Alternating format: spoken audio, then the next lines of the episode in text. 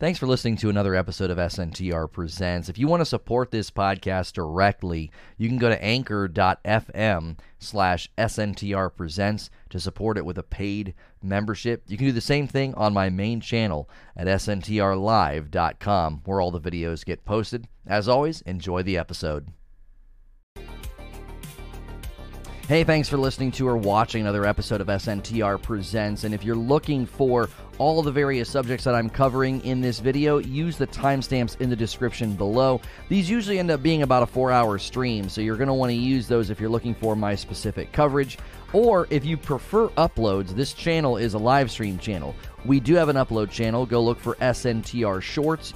Uh, that is on YouTube, and we take the segments right out of this video, right out of this stream when we record them and we upload them over there. If you prefer shorter, four to six minute uploads, we are covering today that Battlefield is going to have fan favorite maps returning to it in Battlefield 6 or Battlefield 2042. Dark Souls 3 got an FPS boost on the Xbox Series X. Talking about that, talking about From Software games in general. We will be playing that today, showcasing the FPS boost gameplay on the Series X. And then Red Dead Online got Blood Money, and we're going to be talking about why is Red Dead Online still around? Is it worth playing? Is it worth checking out? We have the details on that. Now, we were going to really focus on the State of Play live stream recap, and we probably will watch some of those trailers and do some reactions and kind of break them down. There wasn't much there. I think people were really holding out hope for God of War Ragnarok or Horizon Forbidden West they try to give people sort of a heads up that that really wouldn't be the focus of the of the of that stream and so there was a pretty lengthy video dive into the gameplay of Deathloop. Now this game isn't out yet and so they're kind of going through and showing all the various you know things they could do. They also launched a game in early access, Arcadegeddon.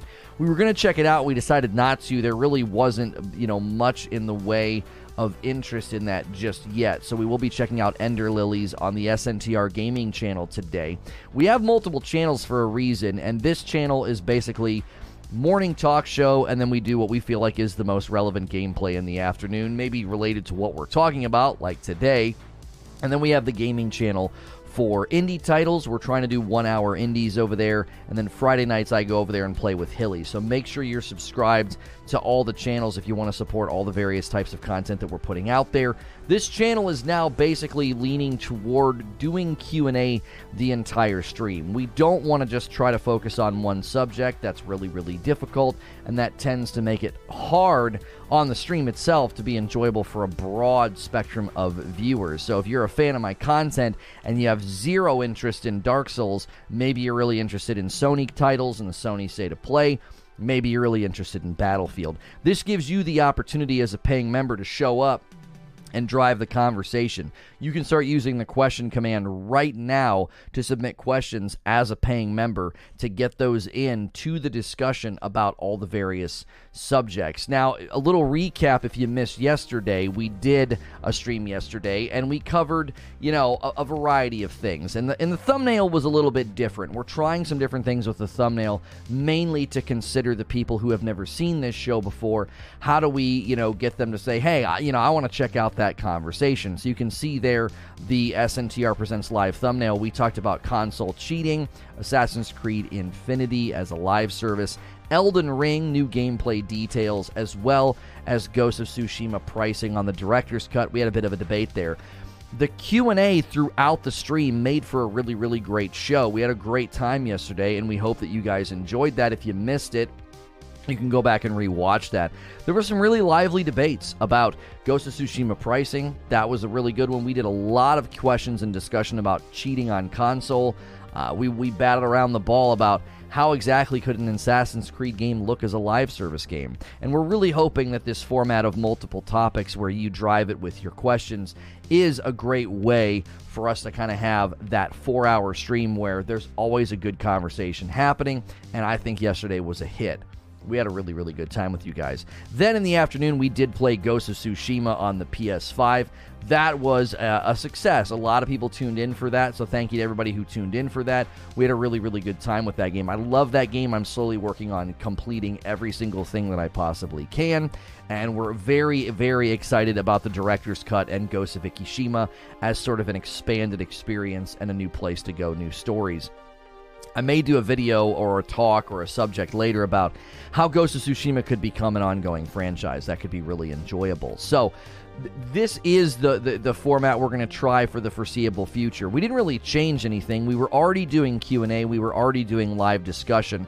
We're just giving you more Q&A to enable that to really be what controls, you know, the flow and the conversation. I did not do a short video last night. You can see the absence. You can see the goofy thumbnail from two nights ago, but we didn't do one last night. I was uh, I was out. We went and did. My wife and I went to our therapy session, and then we went and got dinner, and uh, it was really enjoyable. And I got back too late to do one, so that's why there wasn't one. Uh, and you can see here that this is what is on the docket for today. Live Q and A about Sony State of Play. Battlefield maps returning, Red Dead Won't Die, and Suffering at 60 FPS. Obviously, a reference to Dark Souls there.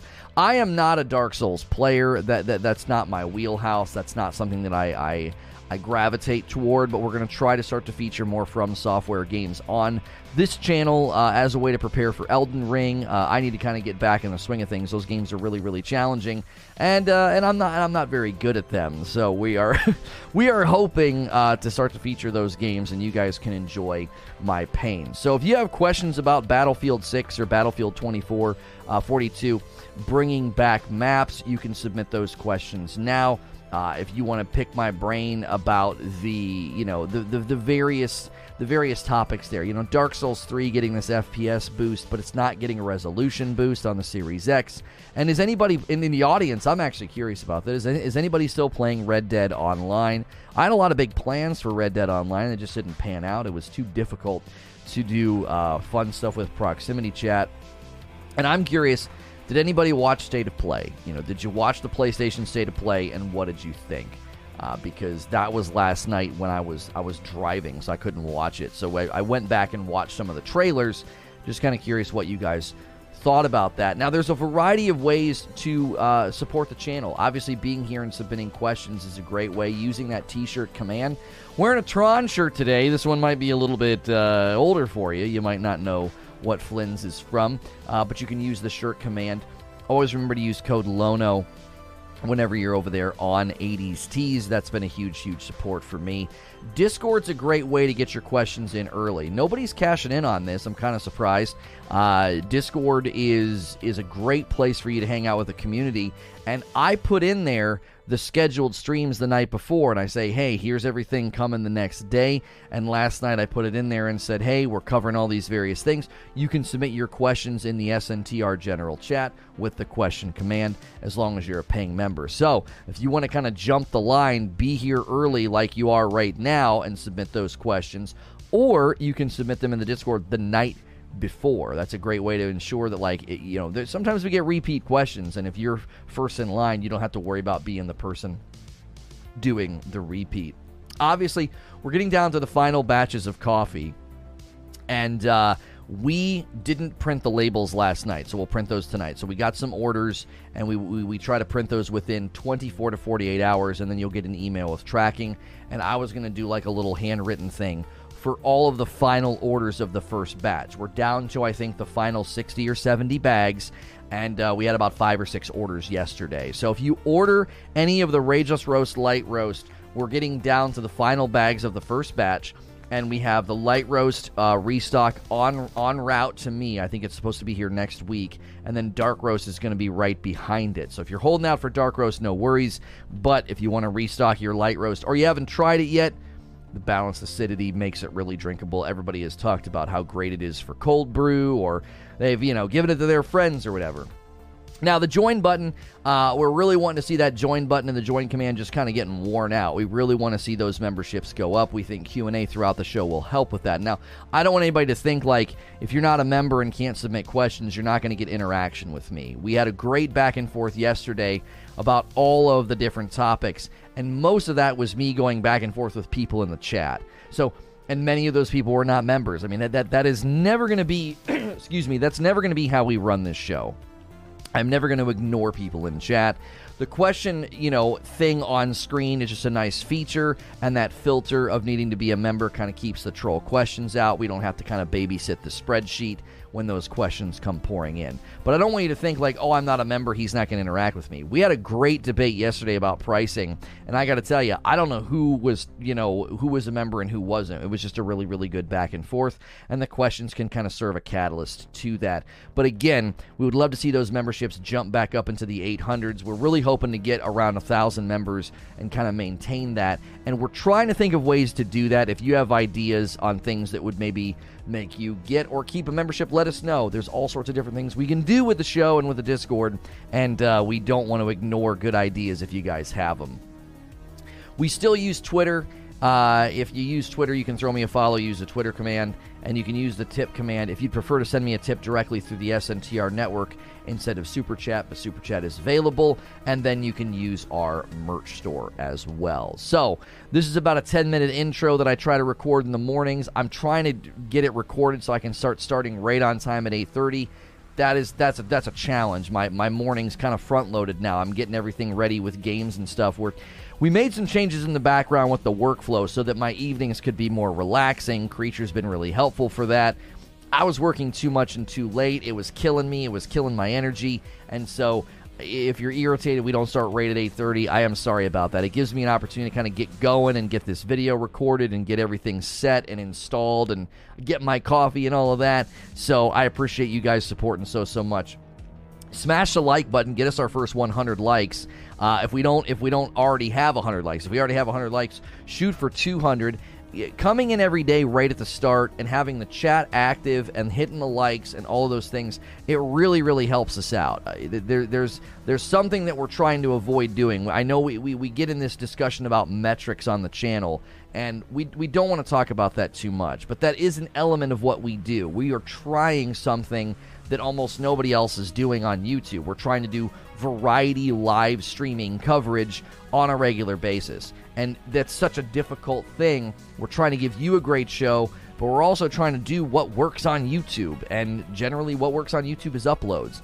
So we're trying to navigate that. And we're, we don't want to get bogged down in metrics, but that is an element. And so sometimes you might hear us say, hey, if you're new, hey, we're getting a good suggested rate. That's us saying thanks to the new folks. We, we want to know if someone's clicking on this video because they found it in search results or they saw it suggested, we want to hear from those people. We want to be like, hey, you know, what brought you into the stream? Are you enjoying yourself? Are you even staying? Do you think I'm an idiot? Do you think this is crap? Like, we want to hear from them. So, periodically, you might hear us talk about that. We're trying not to focus on it too much. It is an element of what I do, it's an element of, of, of how I support my family. And so, that's why every time I end one of these intros, I'm like, listen, here's all the various ways you can help support the show and keep things going. Uh, we should have some new sponsorships and some new things coming to announce very soon so that you guys can start to support in other ways as well uh, with the various products that I might be using on stream.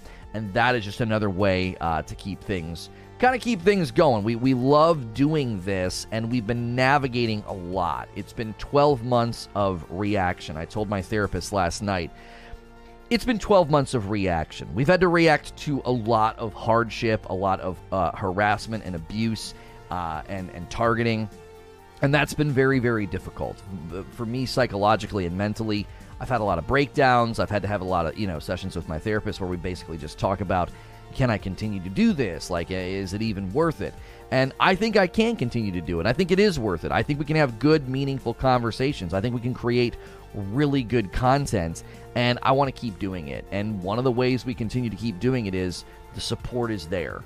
And uh, so the people that have maintained their memberships, you're going to start to see red badges in the chat very soon. That's going to be awesome to see that enduring and, and, and, and loyal support uh, all this time that we've been over here. We've been streaming here for almost a year now on YouTube.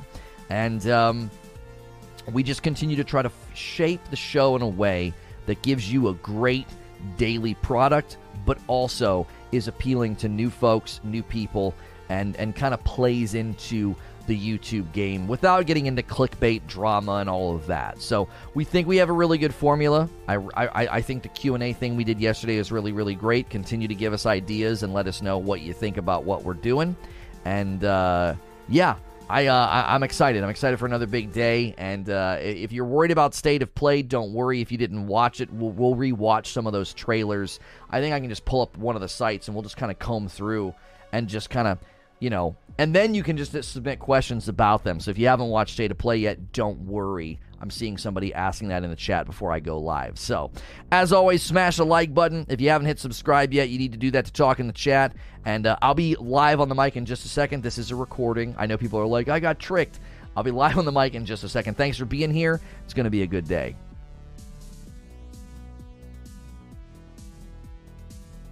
Good morning, good afternoon, and good evening. Thank you guys so much for tuning in for another morning.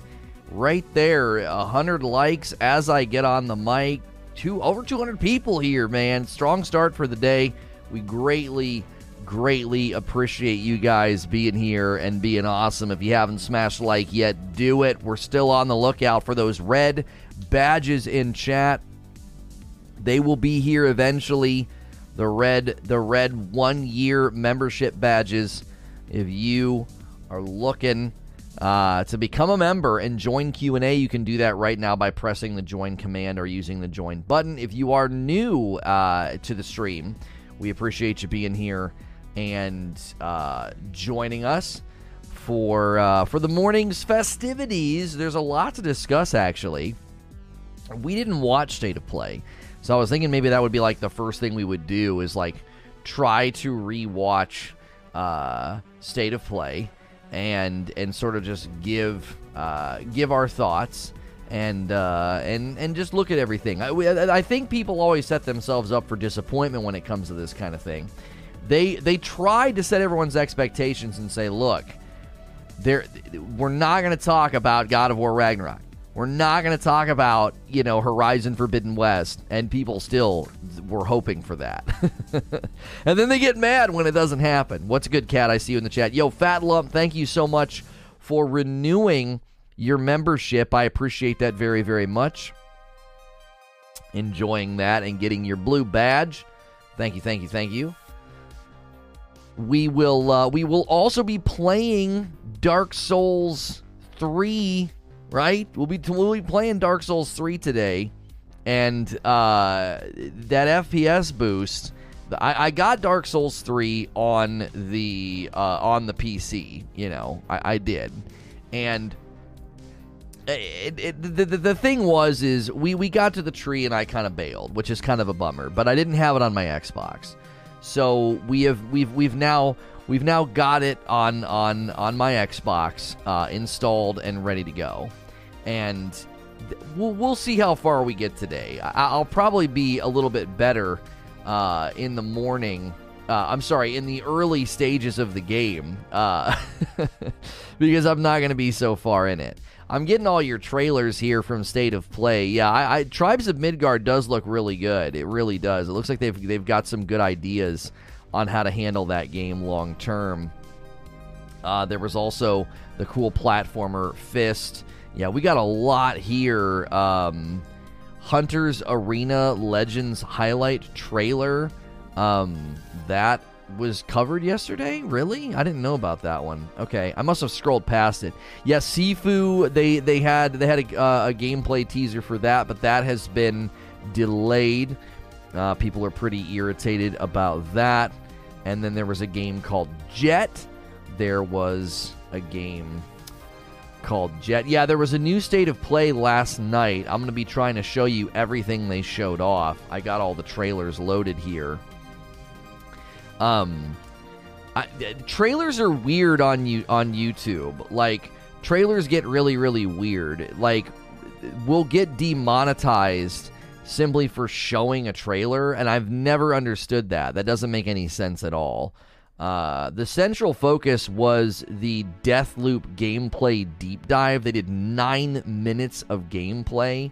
Um, I don't know if we'll go through the full nine minutes, but I'm good, Agent Atwood. Thank you so much for being here, dude. Uh, so I, we we've we we can we can do that to kind of start the morning. It's it's kind of awkward to talk about state of play if we don't actively um, you know, look at everything. And so I guess we'll do it. Um, was there anything else? No, I was gonna say I guess we'll just go through, but then we're gonna end up looping through Q and A. Uh, let me let me drag the trailers here. We were gonna play one of the games they announced called Arcadegeddon, but like the name is genuinely pretty awful. Like no one no one's even searching for it. I don't even think anybody knows how to spell it. I didn't know how to spell it. Like I was trying to find it and I kept misspelling it. Yo, what's good feed? I see you in the chat. um Rockstar knows that they messed up on Red Dead Online. Have they said that? Like, I, we're, that's one of the topics this morning. If you want to submit a question about it, I didn't even know Red Dead Online was still going. I thought people just basically completely and utterly walked away from that game. I I, I, I thought it kind of fell on its face. We were going to try and do stuff with it, but like proximity chat, I remember on Xbox, proximity chat was a nightmare it was a nightmare. It was like, I don't know. I don't know what this is. We, we couldn't get it to work. We were going to try and do some fun stuff. And then it was like glitching out.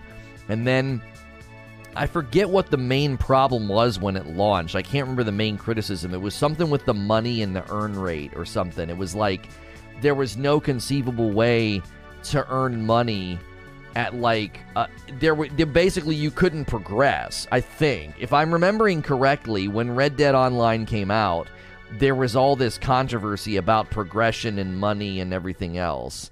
Um, I haven't played Red Dead Online for like eight or nine months. Yeah, I, I did. The, Blood Money surprised me. Um, I hit level 200 and ran out of content. It was super grindy. Yeah, there was something in the beginning that like I rem- I, I feel like I remember seeing a video and someone was like, "This is how many hours it would take to do one thing," and it was absurd. The earn rate was abysmal and the gun prices were way too high. Yeah, that's what it was. Okay, so my memories my memories on on on the mark here. Um PS5 Dark Souls 3 has been 60 FPS for quite some time. I assume the Series X already had 60 also.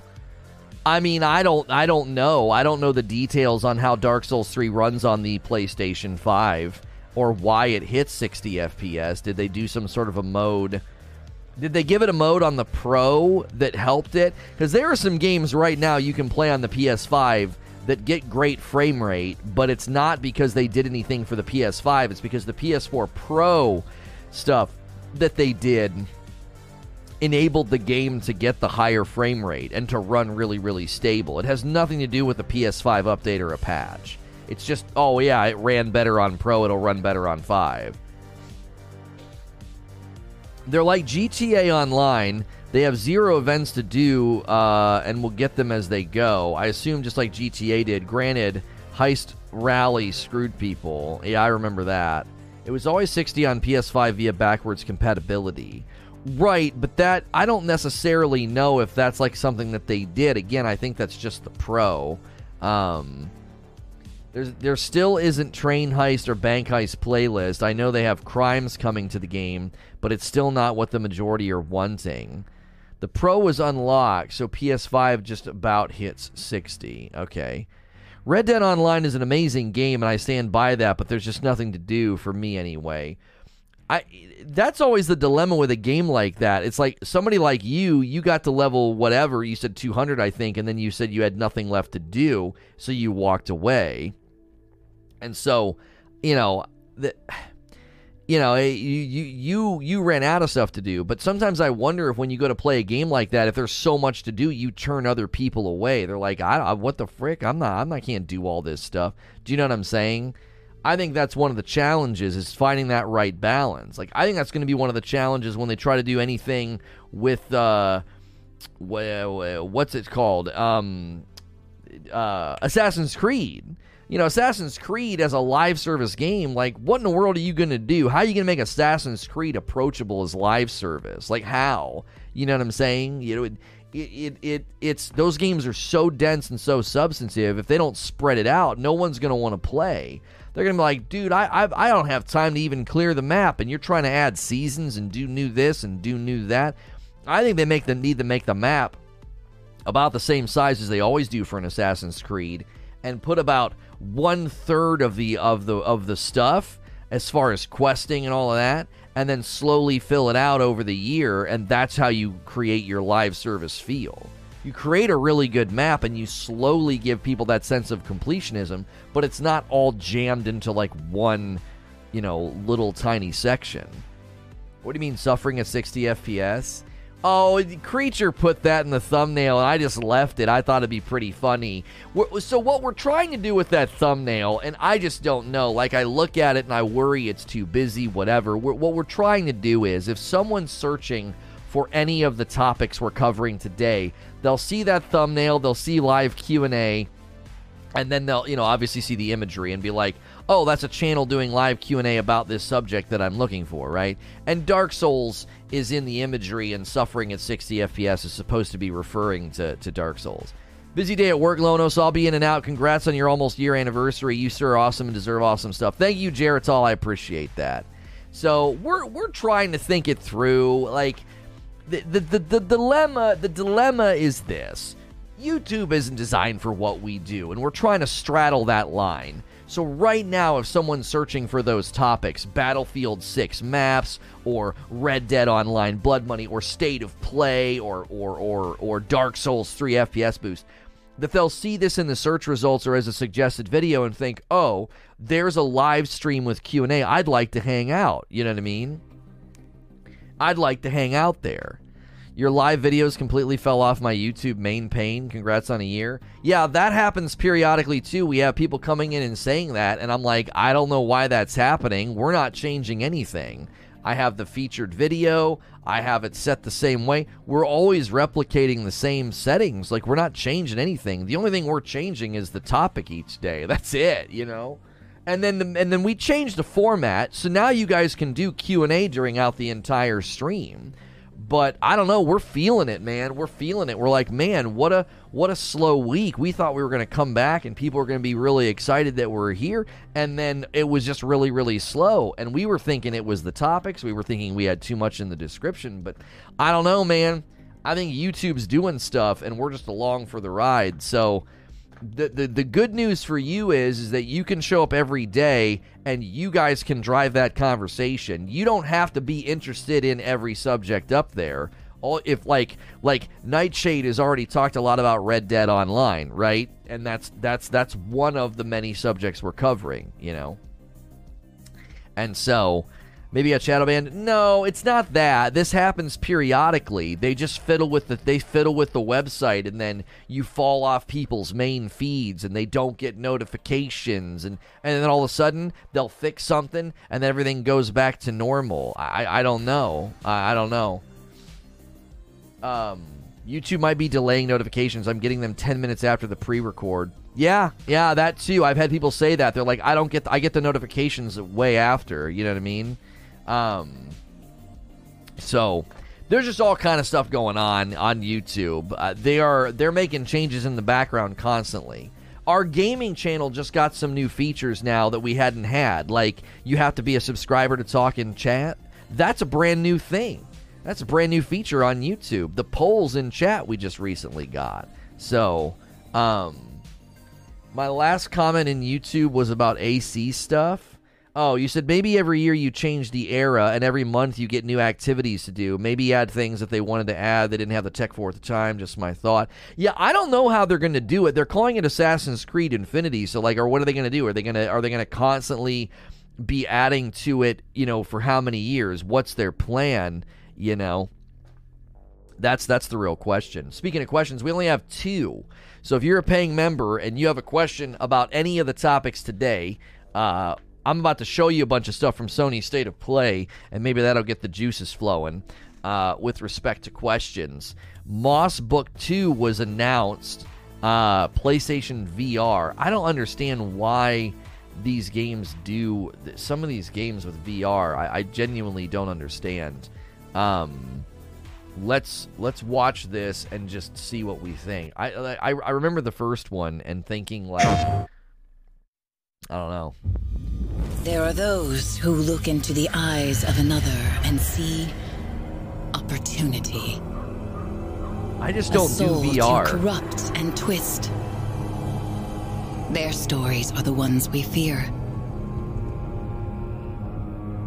And there are those who see potential. The light within the soul. A chance to lift someone up to achieve the impossible. Their stories rise to legend.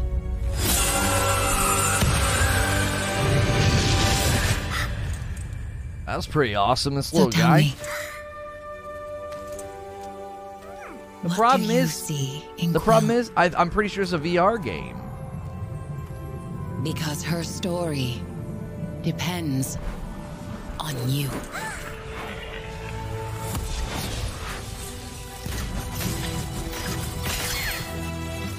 It's like a cute little charming action adventure game, but I don't want to play this in VR. Can you play this out of VR?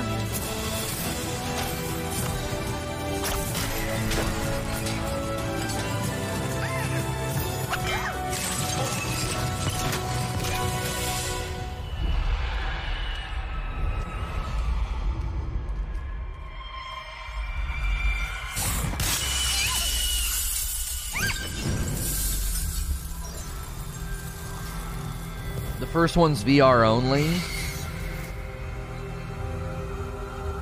I enjoy my PlayStation VR, but at the end of the day, I don't see it being a legit gaming platform. Only time I've used it is to show off to my family and friends, and that's it. Yeah, I'm telling you, I've had so many people debate that with me. I, I just, I don't think VR has. A, I just don't think it has a future. I just, it's too hard. Oh. I think it's too hard to get people in. You know what I mean? Like, there's too many barriers. Now, this is the one we almost played today, Arcadegeddon. This is from last night's Sony State of Play. You know what? No, no, I'm not. No, I'm not doing this. I don't know what music that is. We don't. We'll have my music on. Um, I don't have any music right now. Every time I go to bring the music back on, it's like at the quietest part of the song. So this game actually looks really, really cool. It's in early access right now. Just fun, shoot 'em up, silly. You know, apparently the, the, the, the biomes are constantly changing. You can play solo or up to four player co op. Just an over the shoulder kind of arcadish, you know, third third third person. Looks like there's even mini games. Um, yeah, like that one with the bats. that one with the bats looks kind of funny. Uh, you know, the movement and the graphics, and there's loot. Oh, there's loot. I don't know. Looks kind of dope. This is in early access right now. Lip window, yeah, the lip window popped up. I was taking a drink. So, Arcadegeddon, uh, full game is supposed to launch in 2022. So I don't know how much you can play in early access. This is another thing they showed during the uh, the state of play uh, from Sony. And then we'll let Tribes of Midgard play. I don't think there'll be like music in Tribes of Midgard we have to worry about. Hi, I'm Sydney from Norsfell, and I'm here to tell you more about how Tribes of Midgard will grow even bigger after launch with free season updates. Tribes of Midgard is a 10 player survival action RPG where you play as an Einherjar, a legendary Viking warrior revived by Odin himself to stop Ragnarok. There are two primary game modes the session based saga mode and the endless survival mode that are all about exploring Midgard, powering up your character, and fortifying your home village to stand against giants bent on destroying the seat of Yggdrasil. New seasonal updates will change the way you play and add challenges for you and your tribe to overcome. The game launches with Season 1 The Wolf Saga. It includes new classes, exclusive loot, and a powerful new boss. There will be eight different classes to unlock and choose from. Let's take a quick look at the Ranger, one of our two starting classes. As you gain levels, you unlock game changing abilities in your class skill tree to match your playstyle, like the lightning fast quick shot or the powerful slowpoke. Because classes are complementary, it's fun to have a bit of everything in your tribe. We're excited to see how your strategies will change as classes expand in future updates. Season 1 also introduces runes, which give you new special powers to customize your character even more. The Wolf Saga will launch with 30 runes, including the Might of Mjolnir, which adds powerful chain lightning arcs to your attacks. You can use multiple runes together, and the effects can get pretty wild. You'll end up with different rune combinations each session, so you'll always have new ways to experiment. New Last, rune combinations least, each the session. biggest part of every season are saga quests, a series of quests that will bring you across Midgard. In season 1 saga, you'll unlock the ability to access a mysterious lair and face down your most powerful challenge yet. And the more dangerous foes you take on, the greater the reward. Speaking of great rewards, the Wolf Saga is stacked with season exclusive weapons, armor sets, and truly mighty companions. I love this guy. This We got saga dogs, is we got the beginning. Tribes of Midgard will keep expanding with more seasons that explore different parts of Norse mythology and add even more to the game. Thanks for watching, and we'll see you in Midgard soon on July 27th. PS5, PS4. I yeah, I don't know if that's going to be a multi-platform game or not. I really really don't. The art style's cool. I'm interested in how it, it- there's sessions and she said like you can get different runes depending on you know every session there's a new opportunity. The art style, the armor and the weapons and stuff look really really dope and she did say the classes are going to evolve or change or grow or whatever over the seasons. Um, so that's a real question is, you know, are you going to continue to get the characters to be interesting? Because, I mean, you always do. You get your character maxed out, get all the abilities you want, and then there's nothing for you to do. You know what I mean? This one looks good. Fist. Yeah, this one looks tight. Port City's as good as lost. Must you go back? I must go back in order to end all this.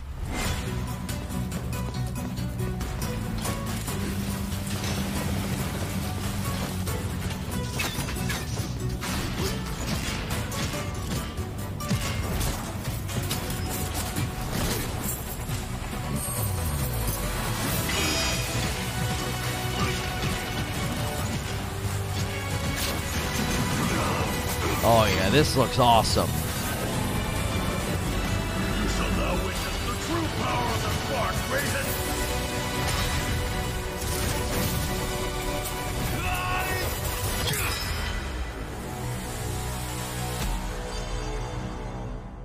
That's September. That's September. That that one looks really really good. Yeah, yeah, yeah. I don't know if it's going to be a rogue though. I know Sven's always asking the same question. I is it a rogue though? it's, it's like here's an amazing platformer with awesome looking combat. My is it a rogue though? it's always my question. I that doesn't look like a rogue. That looks like an actual story driven platformer, so we'll see. I don't know what this is. Hunter's Arena Legends highlight trailer. So if you missed State of Play, we're just combing through the trailers from last night.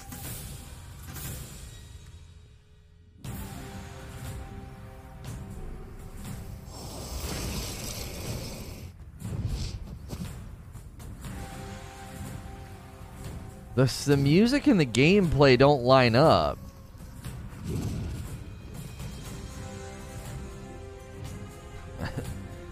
What the what?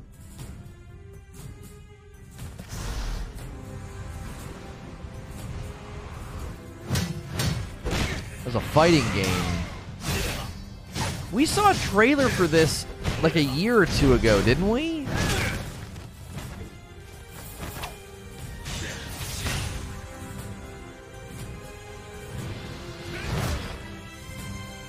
What is it? Open world?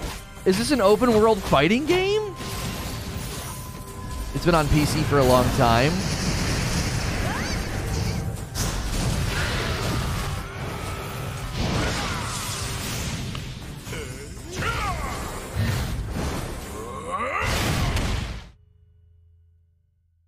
It looks like an open world fighting game. Like you got, you got, you, suddenly you're in a, you're in an actual one v one fight. Now this game got delayed. Sifu got delayed. People are people are disappointed in that.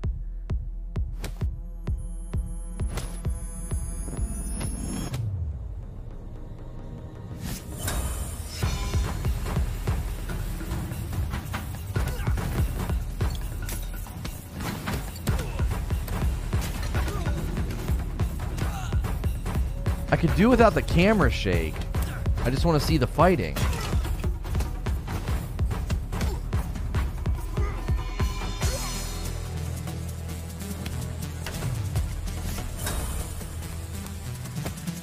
So you age when you get taken down.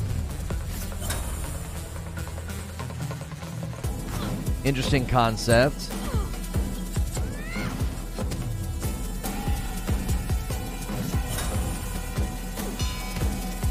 Well, you get like 90, are you going to be walking around with like a cane?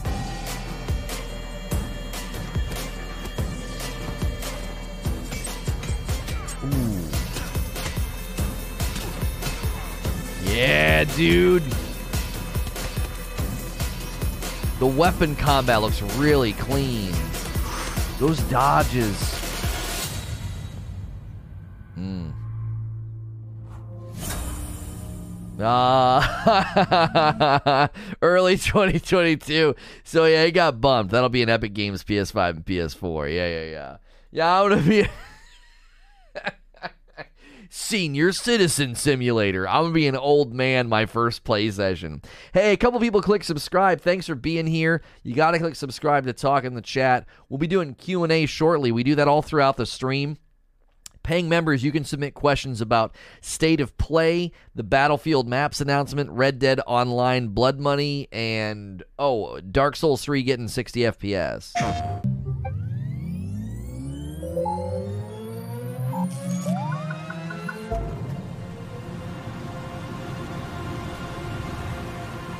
This is Jett, The Far Shore, created by Superbrothers and Pine Scented, with a score by Scientific. In Jett, you play as Mei, one of a unit of aviator scientists who embark on an interstellar trip and alight on a mythic ocean planet where they dream of securing a future for their species. We aspired to create a video game to express our own feelings of awe when we look up at the starry sky. Jett is all about motion, whether it's weaving through trees or jumping over obstacles. I love that sense of speeding through a remarkable natural space under a grand sky and suddenly being in someone's helmet, boots on the ground. Jett's premise involves exploration and discovery. However, our design doesn't rely on combat or resource extraction, and the characters go to some lengths to tread lightly, giving indigenous wildlife a wide berth, striving to adapt and avoid conflict. As a jet scout, you'll inspect living things and employ your jet's tools to figure out what makes them tick. Occasionally, you'll run into trouble, and you'll have to use everything at your disposal to emerge unscathed. Over the years, we've contemplated what might be on the minds of interstellar explorers, what might propel them, and what might haunt them. And so our story provides an occasional glimpse into Mei's dreams, memories, and visions. At heart, Jett is a laid back and enjoyable exploratory action adventure set within an intriguing new science fiction cosmos. Jett has had a long road. For a few years, there were only three of us. Since then, this vision has been sharpened and bolstered by an all star squad. We hope you'll embark with us.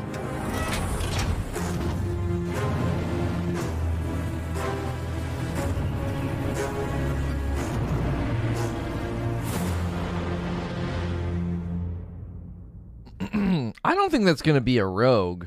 We need 18 likes for 200 likes. Thanks for being here, guys. Uh, yeah, I don't think that's going to be a rogue. That looks like a.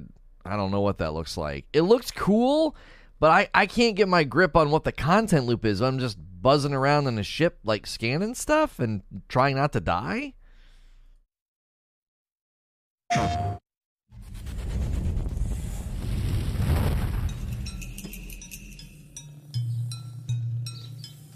A mansion. Is this the place? Pretty small mansion, bud. It's like a dojo. It's okay. I'm with you. I'll keep you safe. The demon's scent is growing stronger. Smells like dookie. The door! It just closed on its own! You saw it, right? I don't care who! Just come and fight me! Whoever shows up will be my next prey! I'm a demon slayer. Rank Mizunoto's Tanjiro Kamado. Here I come! And he's wielding Nichirin swords. Is he with the Demon Slayer Corps? Zenitsu?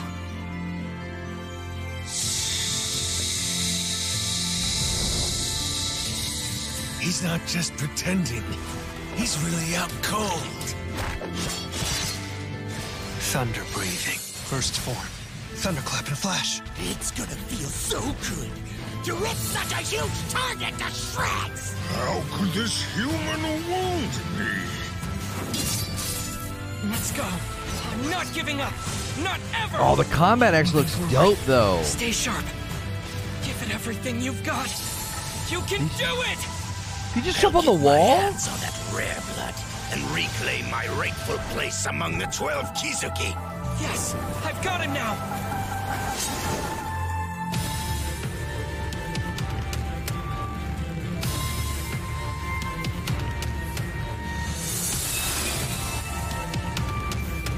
Dude, I, I don't know. Th- that combat actually looks really, really dope. But I, the, the, the I'm telling you, the music and the voice acting is. I just, I'm always like, what is happening? Like, what?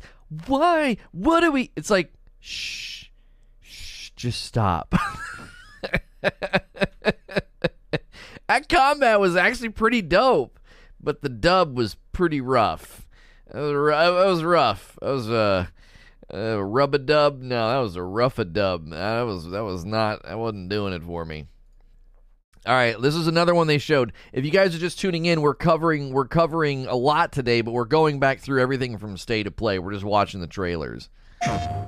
Your Honor, in a warehouse about three days ago, a body turned up in Yokohama. Oh, maybe you hadn't heard that.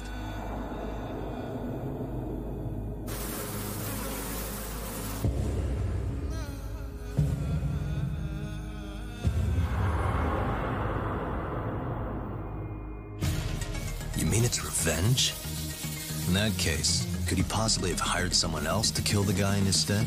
As for my request, I'd like to see what you can find out.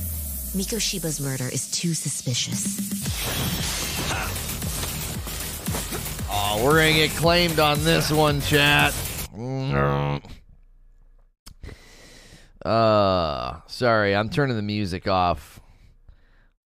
This looks kind of cool though. I'm gonna put my, I'll put my music back on. I'm not ri- What just happened? Suddenly it was a dancing game. It's a skating game too? Oh goodness. Dog did not look like the kind of dog that would attack. Oof. I'll do the dubs for you guys, okay? I need to find where I can feather my hair, and you guys are getting in my way. Yeah, I look great. I disagree. Oh, yeah? Come over here and say it to my face. Ah. appointment reminder. Yeah, that's fine.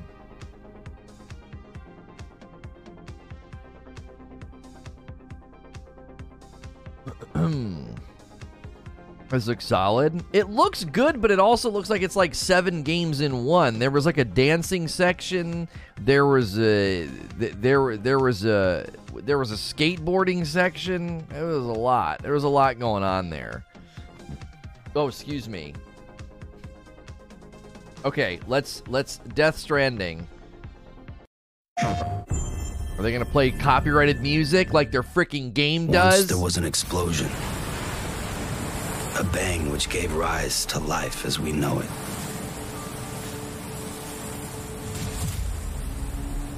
Then came the next explosion. Norman An explosion Reedus butt cheeks. that will be our last. Sam, I'll be waiting for you on the beach. Rebuilding America isn't going to get rid of the BTs.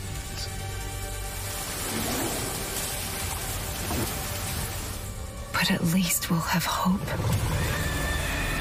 I'm a porter. I don't care about connecting anything. You see, I've come to understand the truth of the Death Stranding.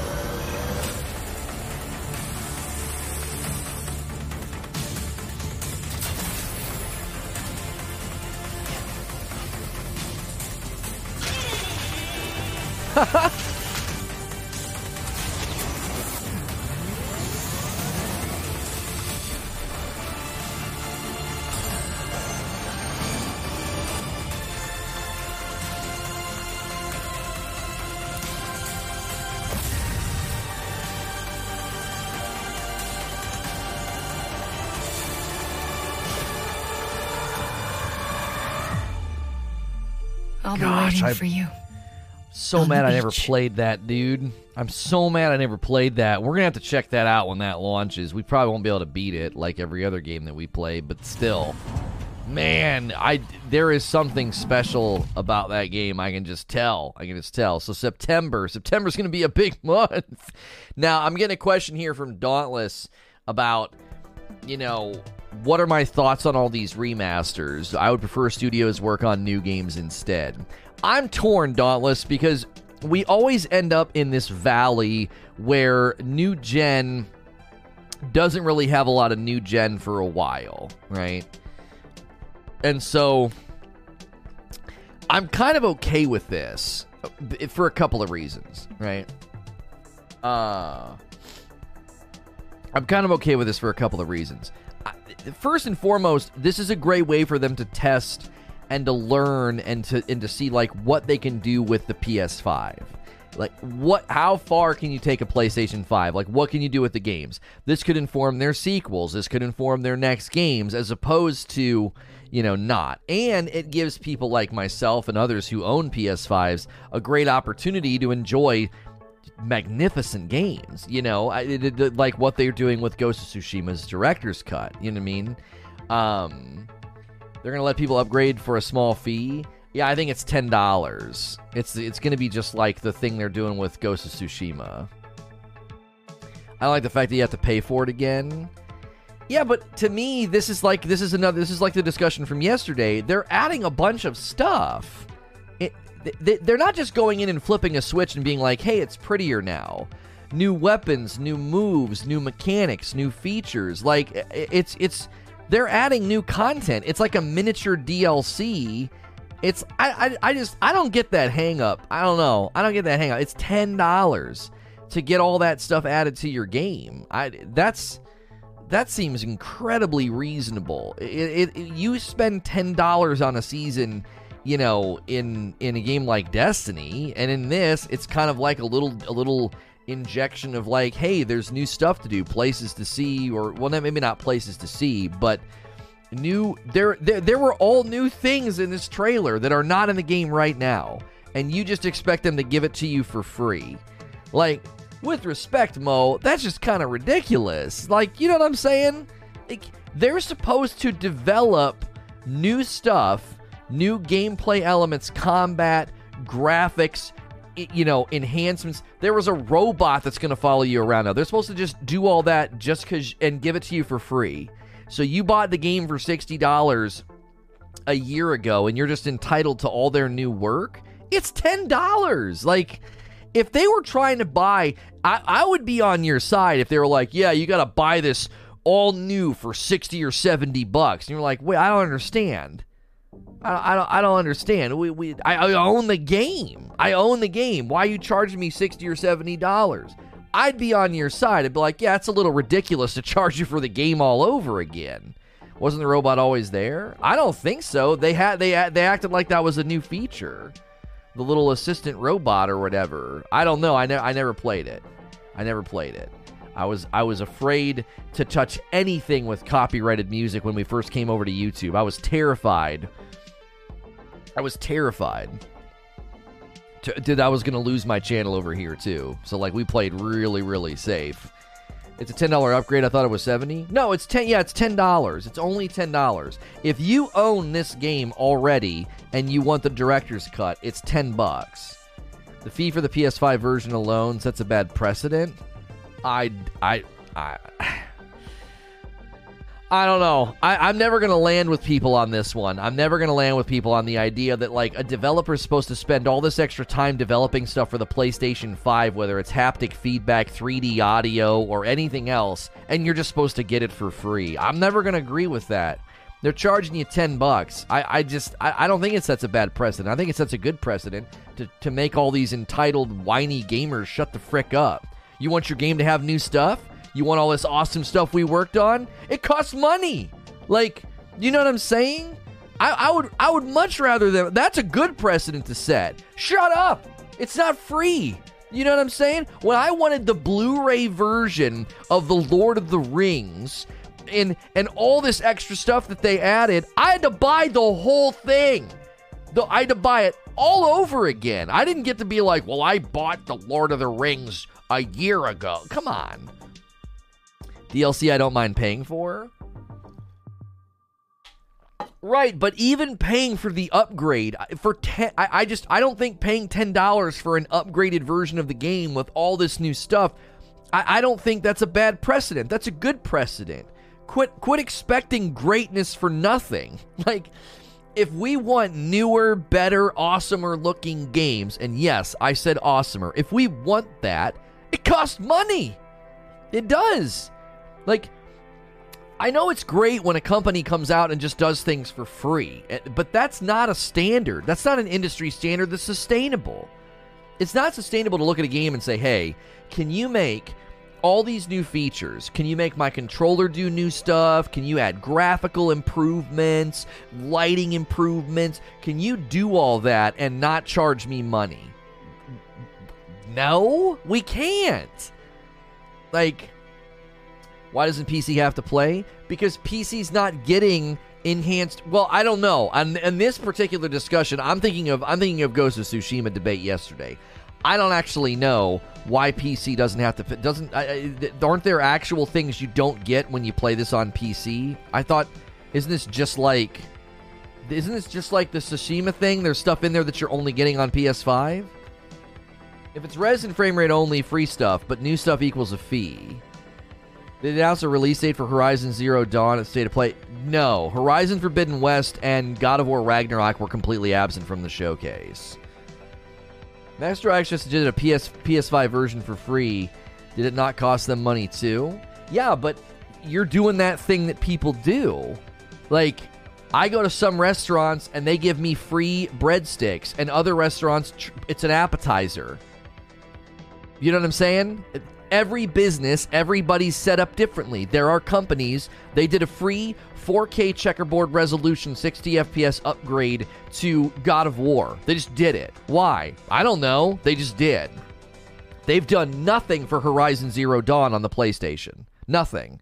Why? I, they probably don't have time, or maybe it was too difficult, or maybe it wasn't in the cards. Maybe they couldn't afford it.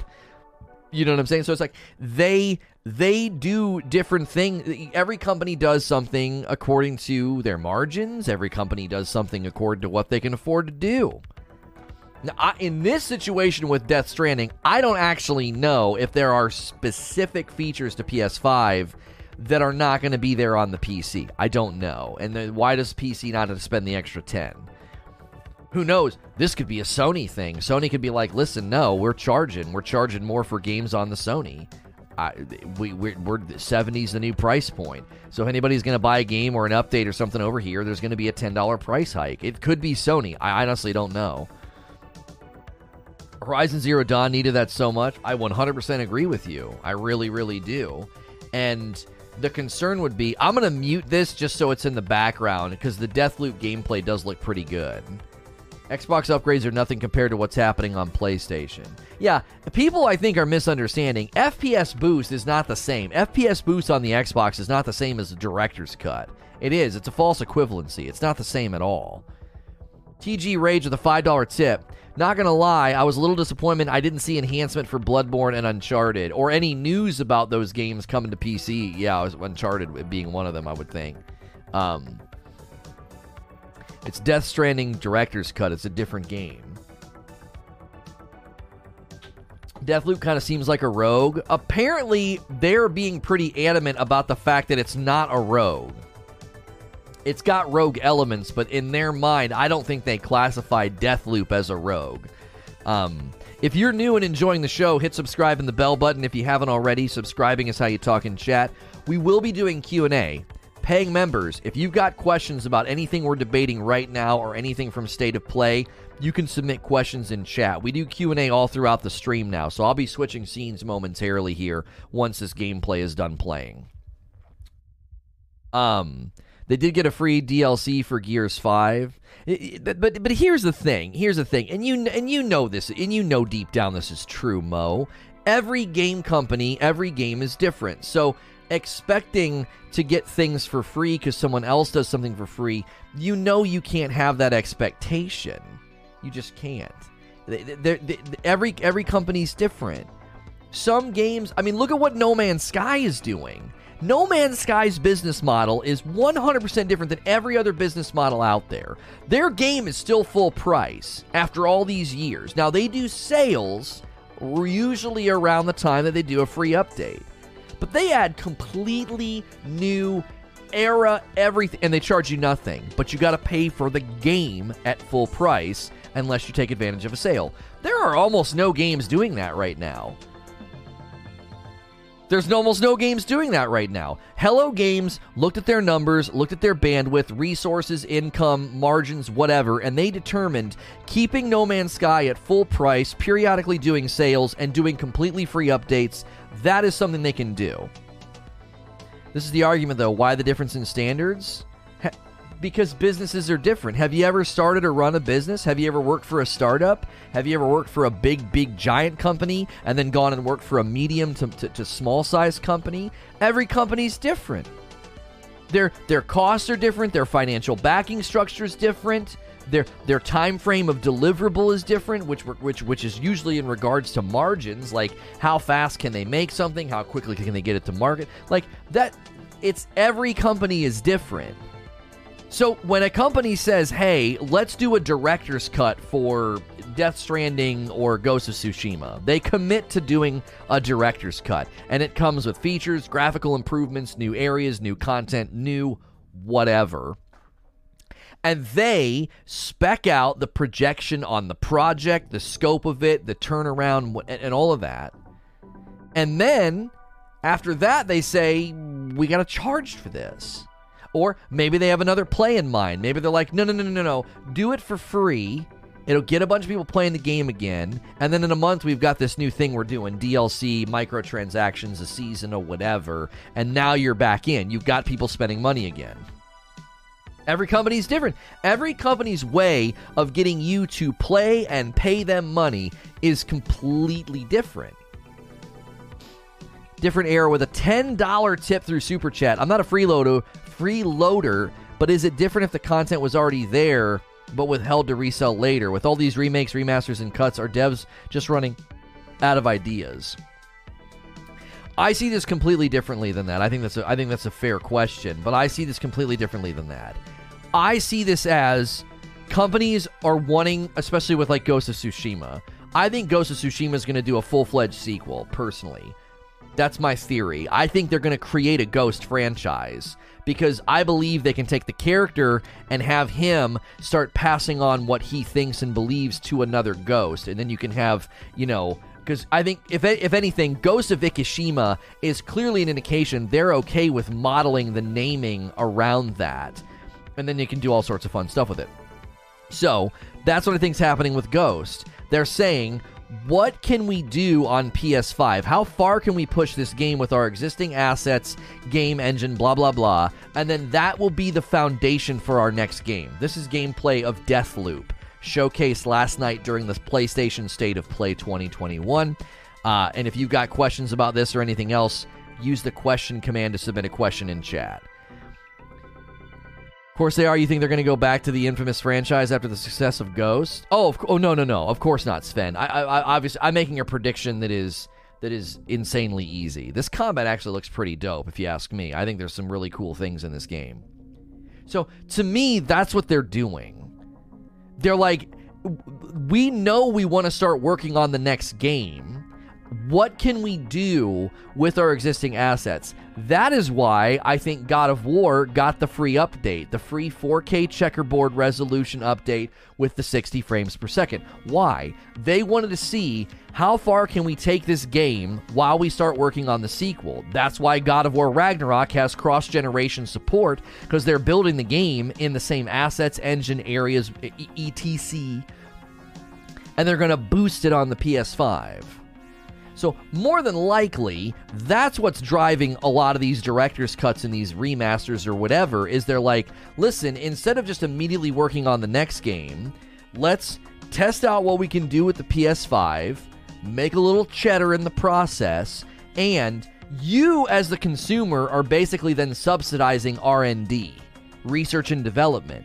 You are subsidizing a developer saying, "We would like to make a, a, you know, a sequel or a new game and we would like it to run well on PS4 Pro and the 5. We want it to run well on that spectrum."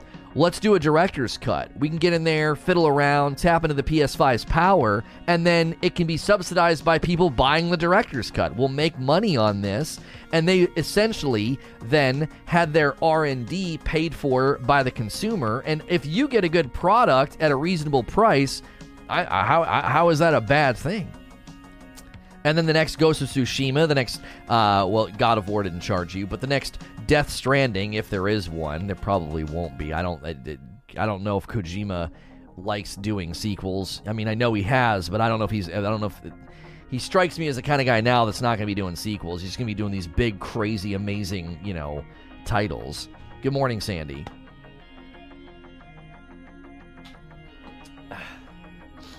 It's basically Dishonored gameplay updated. Yeah, the Dishonored fe- the Dishonored influence is definitely there in the movement and the gameplay that we're watching of Deathloop. This is from the state of play last night. This was their this was the big showcase. Was this? Um, everything else was just trailers. You're complaining about a ten dollar price hike, uh, but who owned the game already? Is if they don't buy Fortnite and Apex, skins for twenty dollars a pop. Well, I mean, Sven, I, I always think that that's a common point that people make, but I think it's an unfair point. I got news for you right now. It, it, you know, Big Mad Mo was in chat yesterday on on the side of disagreeing with the the the, the, the, the ten dollar price increase for the PS5 version of the director's cut in Ghost of Tsushima. I, I'm willing to bet money that Mo has never bought a Fortnite skin. something tells me that if he has, it was for a, a, a, niece or a nephew. I don't I don't I don't think Mo's out there buying Fortnite skins. So you got to be careful with that. Like there are people that do spend lots of money in Fortnite, but that doesn't mean that they're in here right now complaining about ten dollars. You know what I mean? Um. Ultimately, will will the will the market will the market support what's happening? right? This game is called Deathloop. It's coming out. I forget the exact launch date. Um, will the market support it? That's the that's the ultimate question. Will the market say, "Hey, ten dollars ain't so bad"? You know, it's it's it's all these new things in the game. I bought my PS5 because I wanted things to be better. Look at it another way. Look at it another way. Let, let's flip the let's flip this situation in the in let's flip it in the reverse. Imagine buying your PS5 and then never having any of these games get any updates. They do their director's cuts, they do their whatever, and you don't have to pay the extra $10. There it is, September. Um and you don't ever have to pay your you don't ever have to pay your $10. Well, I, great. That's awesome. I bought a PS5 and it's it's never it's it's not it's not getting anything. I'm gonna I'm gonna let it loop one more time because I got to update the uh, the the rundown. Do you understand what I'm saying? you understand? It's like you could buy a PS5 and they could basically completely ignore it and not do anything for you, and then and then you you have this PS5 that's basically just playing all these updates, DLCs, director's cuts, or whatever, and you're playing the identical dadgum version that everybody else gets on their PS4. But instead, they're like, no, no, no, no, no. We're going to add all these great new features. That way, people can enjoy their PS5 and, and, and all the bells and whistles. Does that make sense? Like, that's how I look at it. I look at it from that perspective. I would rather have them saying, hey, if we add all these great new features, the PS5 folks can enjoy our game and and and also enjoy the benefits of their PS5. Outside of that, like you're you're just playing the same thing. Once 10 is accepted, then it's 15, then 20, it's a slippery slope. I think that's probably the weakest argument ever gets made in any of these discussions. I covered Destiny for 5 years for five years, I had people say that. Slippery slope, man. Slippery slope. There, these microtransactions, they're going to start selling power, and it never happened. I, I feel that slippery slope arguments are an argument about what might happen, not what will happen or what is happening, right? It's not a slippery slope to say, we updated the game and did new things, and if you want it, you you want it, then it costs money. Oh, they're, they're going to start taking advantage of us. You know, they're going to start doing more. I, I I don't I don't see it. I don't see it. Um, hang on. Uh, Red Dead Redemption Two. It's Blood Money, is what it was called. RDR2 Blood Money. Every time we have these discussions about pricing and this and that, people are always like, "Well, you know." Uh it's gonna it's it, it's it's a it's a it's a slippery slope. It's a slippery slope. We're gonna we're they're gonna start doing this. They're gonna start doing that. And I'm like, you you mean developers are gonna start charging money for enhancements and things that they put into their game? I don't know. It, the, the, the main problem the main problem with this argument is that it's all built on on the idea that our game's even reasonably priced right now. In the realm of digital entertainment and the cost of movies uh, albums of music if you buy them uh, even even if you go buy like a season of a television show if you actually do that you do it through amazon or you go to target or whatever the frick I don't think games are reasonably priced right now. I don't. I think most games are grossly underpriced. They're grossly underpriced.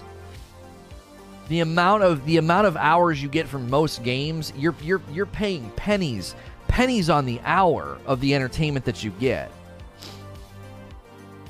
And and that's part of the problem is like the the the production costs, the time the time that goes into these games, all of the things that go into production, development, and delivery of video games. And we're like, no, it needs to be 50 or $60. And anytime you try to charge anything else, you're ripping me off. It's cut content. You're trying to take advantage of the consumer. This is manipulative. This is predatory. This is whatever. And it's just like, bro, there, a lot of these companies, if you've looked at any of the research that's gone into it, they, their margins are as thin as paper. Like they barely make profit. Are you saying that games should cost more? Yeah, I think most games should be 70 to 80 dollars. I don't think games cost enough. I really don't. I think most games should be 70 to 80 dollars. We don't pay nearly enough for video games. We don't. Go go buy a season of a show that's going to give you 23 episodes. So that's 23 hours of entertainment. And and and and then and then go and buy a video game for 60 bucks that you play for 30, 40, 50, 100 hours. I don't think they're I don't think they're priced appropriately. Now, it depends on the game, right? Smaller indie titles and stuff Sure, I get it. Their margins are different, their production costs are different, their game size, their game substance, their game depth, all of that's different. Right? I think if you look at look just just analyze cost of living and inflation. Just look at that and think about all of the developers that work for these companies are paid way more than they used to be paid. Why? Because of inflation and cost of living. You think people living in California and Seattle in 2021 are being paid what they were paid 30 and 20 years ago? Games cost 50 and 60 dollars when i was growing up. I would in, in the year 2000 when i graduated from high school i'd go to best buy and buy a, a pc game or a console game for 50 or 60 bucks. That's what it cost me. And we're we're this many years later 21 years later everything is is is is gone up in in in in price. Production cost scope of project what you're paying your developers and and you're you're then charging the same cost for the money. Now, somebody might push back and say, "Yes, but Lono, quantity of sales has significantly risen. They sell way more copies than they used to." Some games, sure, hit insane saturation levels. You know, Call of Duty and all these other games hit insane saturation levels. But most games don't. Most games don't even make a profit. Their margins are razor thin. They keep the lights on and the company stays open basically. like and they're and they're charging what was being charged for video games 21 years ago. It's it this has been a discussion that's been going on for a super long time. Everybody thinks that like we're getting ripped off and it's like, dude, go play the 60 and 70 dollar cartridge games from your childhood. You will beat them in an afternoon. There's nothing there. Now, sure, you've got games that are super punishing like Contra and Battletoads, and a lot of the replay value is in the fact that they're almost unbeatable and you keep having to go back to the beginning because you run out of lives. But generally speaking, go sit down and play like The Legend of Zelda A Link to the Past. You'll beat it in an afternoon. Then go play Breath of the Wild and try to tell me that those games, after 21 years, should be the same price right? Go and buy, go back in time and buy The Legend of Zelda Breath of the Wild. According to inflation, that was like $100 to buy that cartridge at the time. If you bought it today, that's basically what it cost back then. a Super Nintendo cartridge, they were they were 50 bucks if I remember correctly. They were I think they were around $50 back when we would buy them. And then, and then Breath of the Wild is 60 and it's like 1,000 times the size of of of Bre- uh, of of The Legend of Zelda: A Link to the Past. the substance, the depth, the playability, everything you can do. They're not. It's not even the same ballpark. One's a stick of gum, and the other's an eight-course meal. It, you know what I'm saying? When this guy gets this bonus, games are not overpriced. Cartridge costs I mean, if you want to get into bonuses for big bigwig CEOs and all that, I, am not interested in, in in in breaking down the. I'm not interested in breaking down the, the, the revenue structure of these companies. I'm not. I'm not interested in that. like, I don't care how much that guy makes. That's not that's not what I'm that's not what I'm talking about. I'm talking about the scope and size of these projects, the scope and size of what goes into video games these days, and thinking that when you buy a game for $60, not only look, look at let's just take Ghost of Tsushima as an example. That game is essentially a mini mini mini series samurai story with professional level acting, voice acting, brilliant writing beautiful scenery. Like it's like a mini series. It imagine imagine if that series was on Netflix right now, you'd be like, "Oh my gosh, have you guys seen the latest Ghost of Tsushima episode? Holy crap. That's just baked into the game. Amazing story, like a mini series just baked into the game."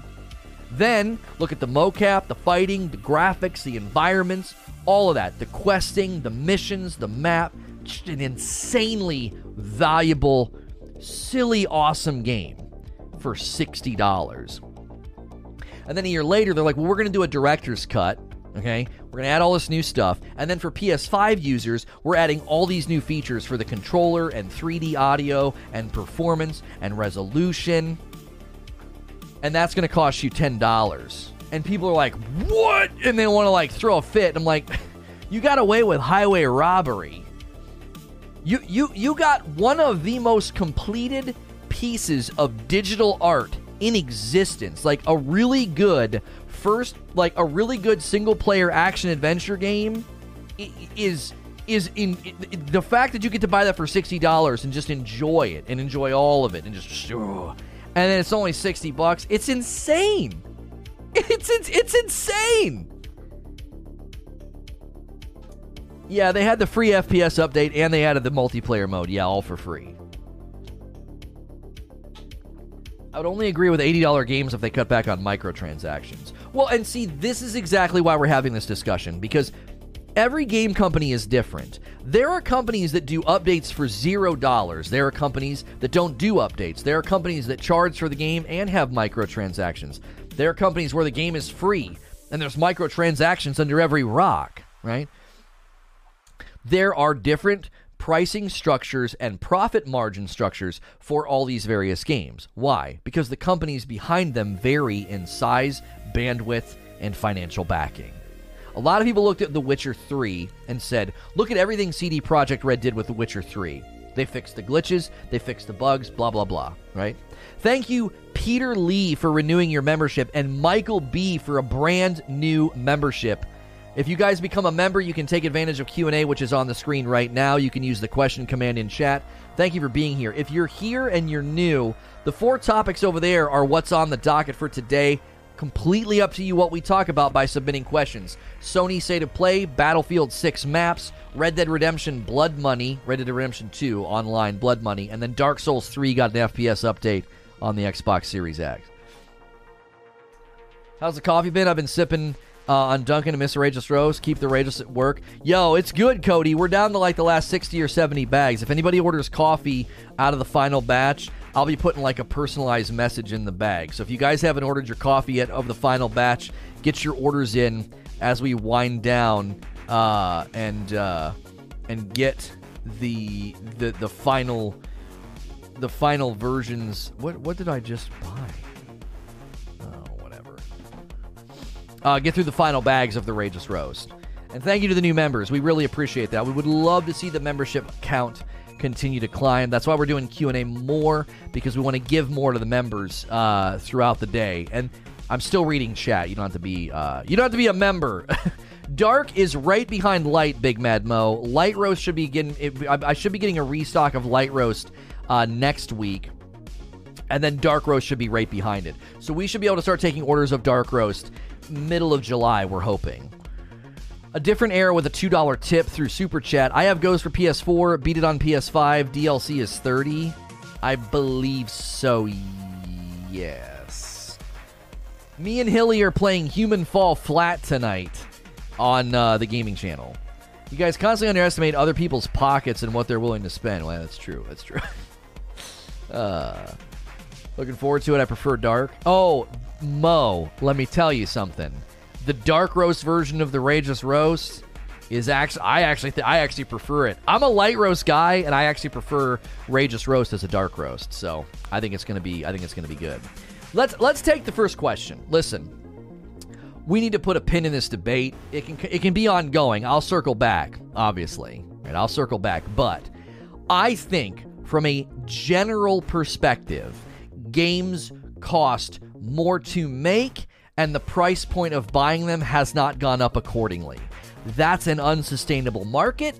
That's an unsustainable s- system, and it's created a lot of bad expectations in the gaming community. So people worried about like $10 is a slippery slope. I think an untenable industry and economy within the gaming world is actually more of a slippery slope than being like, hey, we did all of these upgrades for PS5 and all of these new features, and it's going to cost you $10. I, like, I am fine with that. Like, my charge, okay, my charge to game developers is make me pay for it. like, if you do something, make me pay for it. Don't don't do this free thing Make it awesome and make me pay for it. I want to buy a product. I don't want to be given stuff. I don't want to be expecting stuff for free because the concern then would be subsidies, you know, subsidizing future projects, success of the business, ongoing, you know, ongoing growth of the business, all of that. Back when I covered Destiny, that was something I said all the time. I was like, I want them to make boatloads of cash. Why? Because then they'll make more stuff. They'll make more stuff. Like, if they have boatloads of cash, then they'll make another game. If their margins are razor thin and they're debating on shrinking their art department, that's not good for me. Right? That's not good for me. I don't like I don't like that. I want them to make a bunch of cash and keep making a ga- keep making awesome games. We paying for patches next? See, but, again, th- th- that is that's not what's happening. There is an enormous difference between patching bugs, glitches, and deficiencies within the game and saying, we went into our complete product and added new things and new features and a bunch of graphical updates that required us to essentially rebuild entire areas of the game or rebuild entire rendering processes. Like, all of that, I'm happy to pay for. Why? Because they're not patching problems, glitches, or bugs. They're making my game look better, run better, and have new stuff. Totally fine with that. It's not the difference between having a 2080 and a 360 graphics card and saying, oh, well, um, I get better frame rate and resolution. No, they're literally going in and changing aspects of the game and adding features that you can only get on PS5.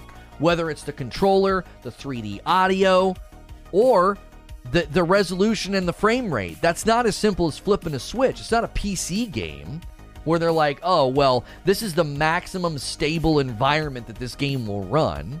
That's not what's going on.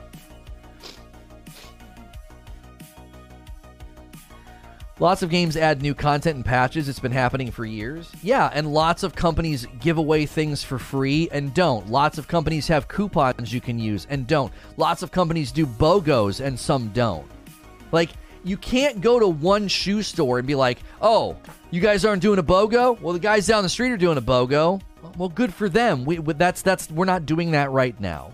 It's not in the books, it's not in the numbers, it's not in the inventory.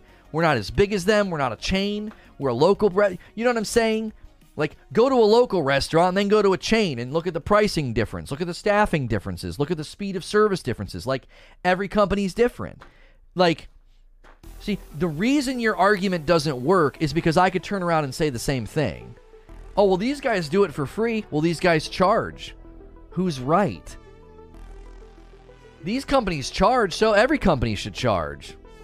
Right?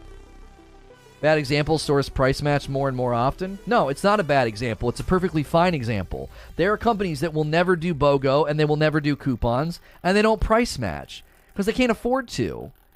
It, again, it's like going to a smaller company and expecting them to do what a major chain does. It's it's it's an actually a fully functioning analogy because when you look at the pricing structure of video games and production, size of staff, bandwidth, development costs, all of that, no, they can't all do the same thing.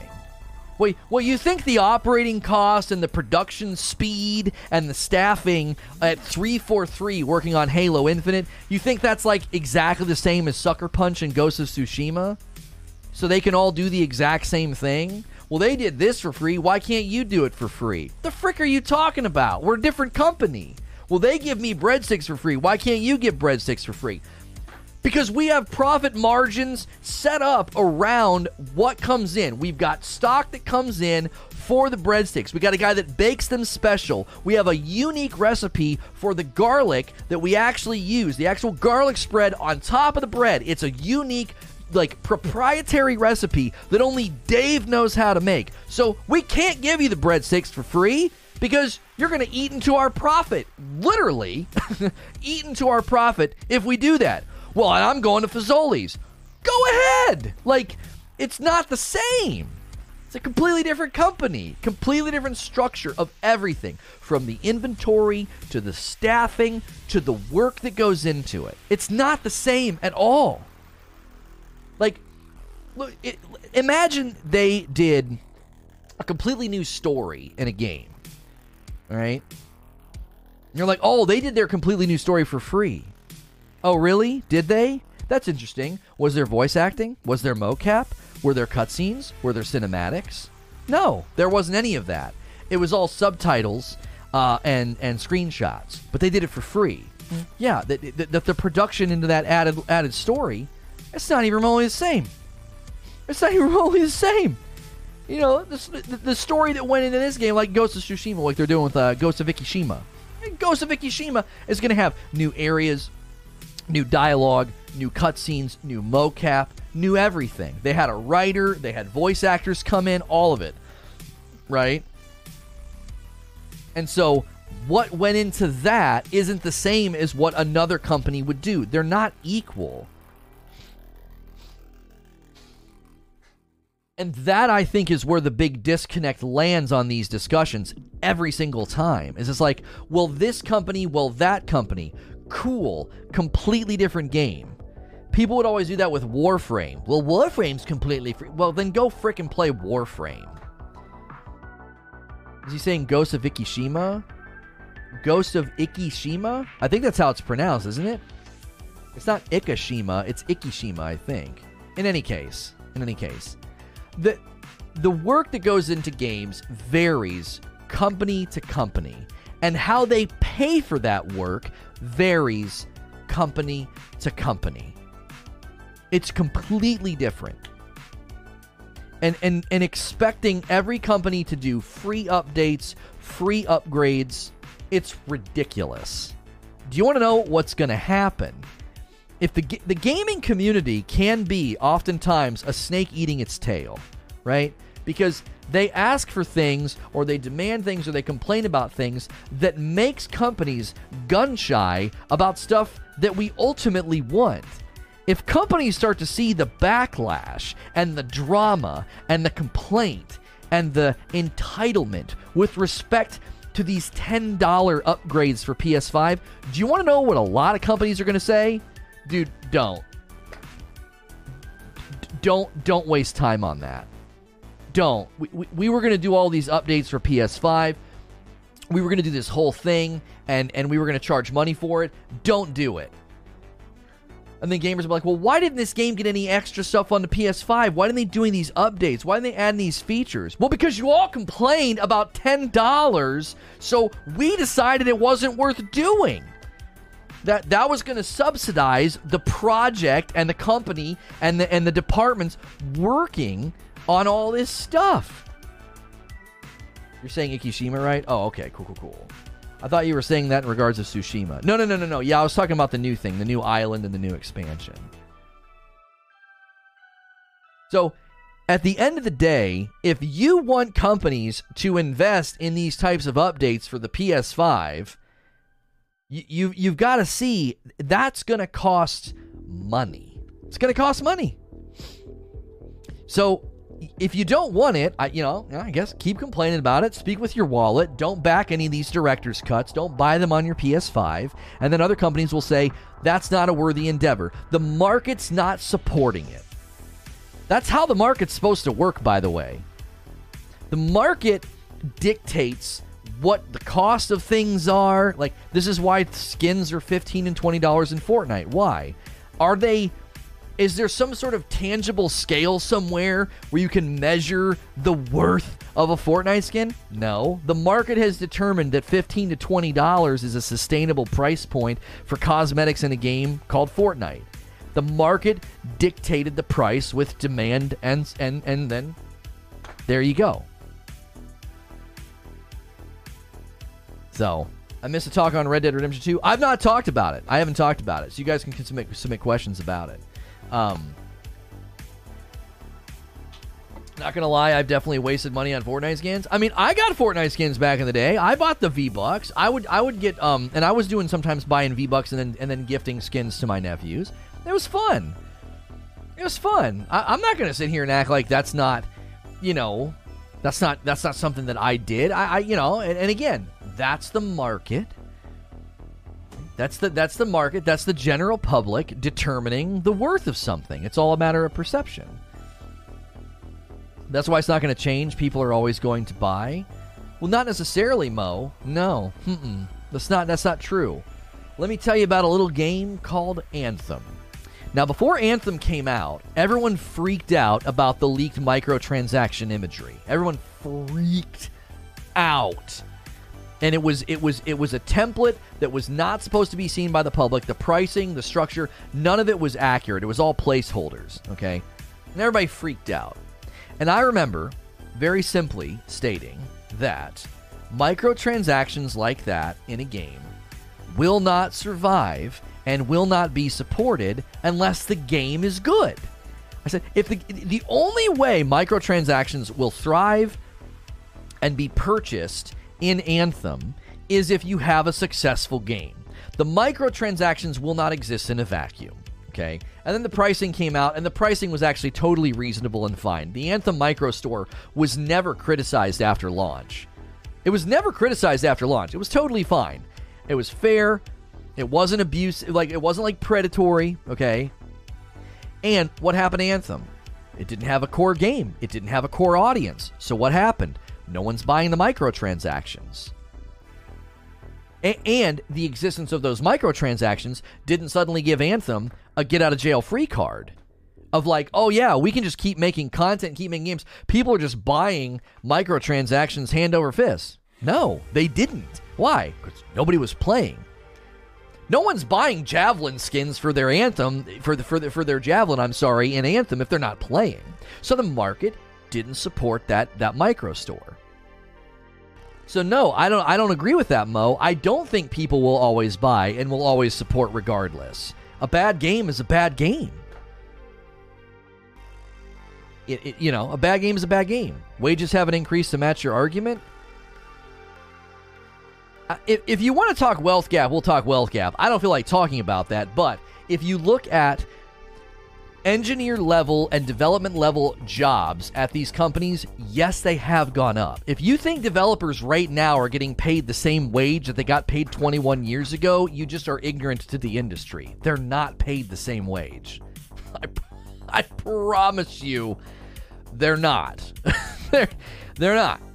They're, they are qualified experts in their field. they are paid very, very handsomely. And they are not paid a 2001 wage. They're not. Now, sure, when you go down to lower level jobs, entrance level jobs, minimum wage level jobs, yes, those those average the average median income of Americans hasn't wrote, risen with inflation appropriately. Why? Because there's an overwhelming amount of jobs that are at the entrance level. You're like there that is one of the reasons you can say there's a wealth gap and inflation has risen way faster than the average median income of westerners. Developers are not being paid the same that they were paid 21 years ago. So, QA unfortunately makes less money than cashiers, I heard from someone working in game dev. It depends because some of those are temporary jobs, loot. They bring you in for like a month to do QA and test, and you're just a grunt. With respect, not disparaging, you're just a grunt. You're just in a cubicle, just grinding through, trying to find bugs and glitches. Like, I'm sure that area of development is terrible because that's literally all you're doing. You're not developing. For context, average salary needed to buy a home in the San Francisco Bay Area is around five hundred to six hundred thousand dollars. That's what I'm saying. you goofing? Entry level applications are two to five years or experience in an associate's degree.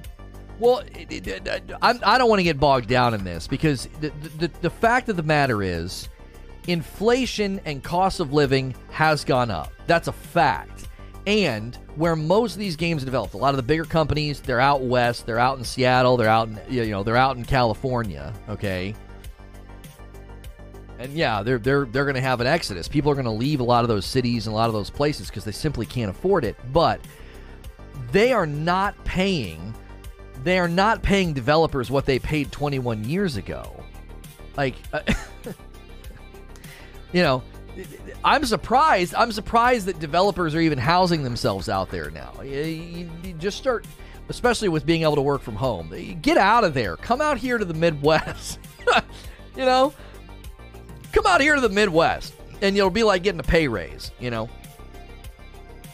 So the the cost of production has gone up on all these games. That that's a fact. And my entire position is based on the fact that if you want good product, then you have to pay for it. You do. It's just the nature of it. So, Let's start taking questions. If you are a paying member, you can submit questions in the chat with the question command about all of the different topics that we are covering today. Butters with the first question, and this is about Battlefield. If you guys are not aware, Battlefield 2042, or some people call it Battlefield 6, it will be bringing back classic maps from the Battlefield franchise. And he says, with the maps coming back in 2042 and them being free, do you think people paying 70 will be mad that assets are being reused? This is a good question for a very, very simple reason. Battlefield 2042 is attempting to do something that a lot of other games are not doing right now. They're not. They're, they're simply not. All the other games like this are free. Warzone, uh, Apex, Fortnite, these large scale PvP games, they're free. Okay? And then they subsidize the game with microtransactions and skins and cosmetics and seasons and battle passes and all of that. Okay?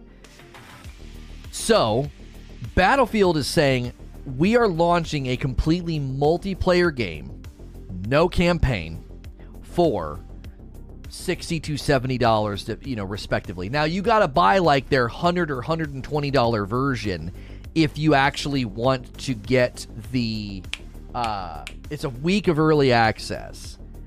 You can play the game seven days early if you buy like their more expensive version or whatever the frick. So so they're they're charging they're charging quite a bit. They're charging quite a bit and that's going to be the real test. Is the, the real test is what how are people going to respond to that? Reusing assets, reusing maps.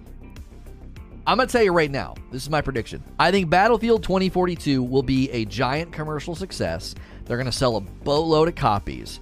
The real question is once they get into their second and third season, what do the player base numbers look like?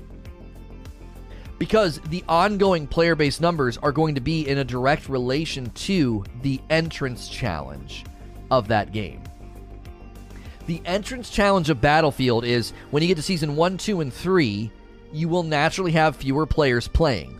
Uh, that's not a slam on Battlefield. That's like virtually every game in existence. So, how many will come back in when a season starts, pay for it because the specialists are in there? How many? How many people are going to be like, well, I would go and jump in Battlefield and start playing with my buddies and start playing with my friends, but I got to buy the game at full price, and then I got to buy the, the, and then I got to buy the, the the season pass as well.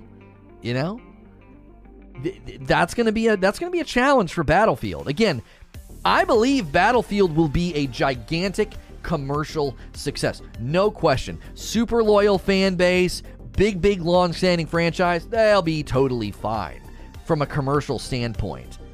Ongoing player base numbers, for me, it's a giant question mark. You get to season two and three, and they might start having to make the entrance to the game super, super discounted. You know what I mean? Like, if you want to buy Battlefield, it's $30 now, it's 40 with the baked in season. They're going to have to do price price scaling as the seasons come out, or you're just not going to get people to play. I would say this half a year to a year in, they're going to have to make the base game, I would think, free if you buy the most recent season. If you buy the most recent season, let's say they're half a year into the launch and they say, hey, we're going into season three or four or however long the seasons are. And they're going to say, if you buy the newest season, we're just going to give you Battlefield for free. And I know a lot of people are going to complain, but it's going to be like, you bought the game at launch, you've been playing it for six months, and that's going to be their biggest biggest challenge is not upsetting the people that bought the, you know the the entrance to the game. They bought the game and they've been buying the seasons, but then they're going to have to consider how do we get people to come back into the game? How do we get new people to come play the game? How? What, what is it even possible? You know? That's always going to be I think a challenge for Battlefield. Always. So, you know what we should probably do? Let's just do this. Hang on, on. Let's just let's just do let me let me give you the deets on this one. Let me give you the deets on this one since we're talking about it. and then we'll move on. The next question is about Dark Souls.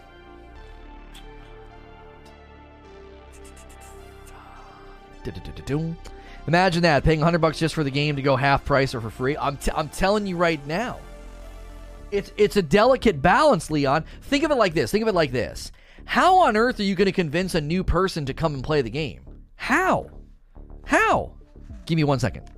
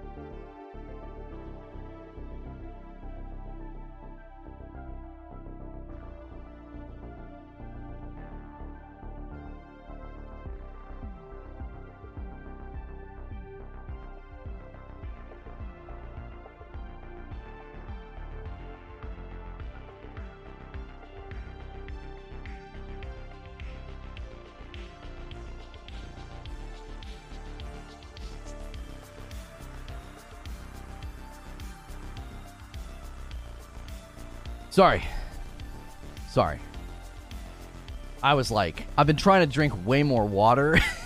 I was like, dude, I'm I'm hurting. I gotta I gotta run upstairs really quickly. But I didn't want to take like an official break. People are already questioning the forced huge maps and 128 player battles. I've been playing since Bad Company 2 and never once have I ever heard anyone say, hmm, this game needs big map, big team battles. Now, they actually said, though, Leon, uh, or is it like, it's probably like Leonidas, is how I'm supposed to say your name. They said that the maps aren't going to be bigger. They've already talked about that. The maps are not going to be bigger. They're going to do clustering to get people to to make sure they're in you know areas and fighting. Excuse me. How, it depends on how good the game is. Call of Duty is getting worse every day with skill-based matchmaking, forced crossplay, and cheaters. If Battlefield can launch with a successful anti-cheat, they might devour Call of Duty. Well, the price point will be a good deterrent for cheaters. you know what I mean? Like you have a healthy you have a healthy price point. Well, then you're you know you know what I'm saying you're in a you're in a good spot. Really got to catch up on the new info. That's good to hear. Yeah, there was an actual interview. We actually did a short on this. It's on the Shorts channel about how Battlefield maps are not automatically going to be bigger than maps of the past. Um, oh my goodness. Hey, some people ordered some coffee. I didn't shout this out. I am sorry. Uh, we got a bag going to Nerd Mother. Thank you, Nerd Mother. We've got a bag going to Scumbag. Well, there's a name. Thank you, Scumbag uh, for ordering some coffee. You guys are the best. Thank you so much. We're getting down, like I said, into those final, uh, in those final ones. Um, Bang on Balls Chronicles has a new football or soccer, whatever you call it, Euro Cup and Cup of Finals. I wonder, can you, that might be a fun game to play with Hilly. We need to look at that one. That one could be pretty entertaining. That's another good one we could play on Friday nights. I'll take $120 for less cheaters, right? all they got to do is get all the cheaters in their first wave, and they're gonna be like, "Dude, I'm not spending another hundred and some odd dollars for that game unless it's unless it's feasible to do like the people that do the recoveries and stuff, and like and like make money doing it, there could certainly be, you know, issues with that. Sure. 100% there could be issues with that.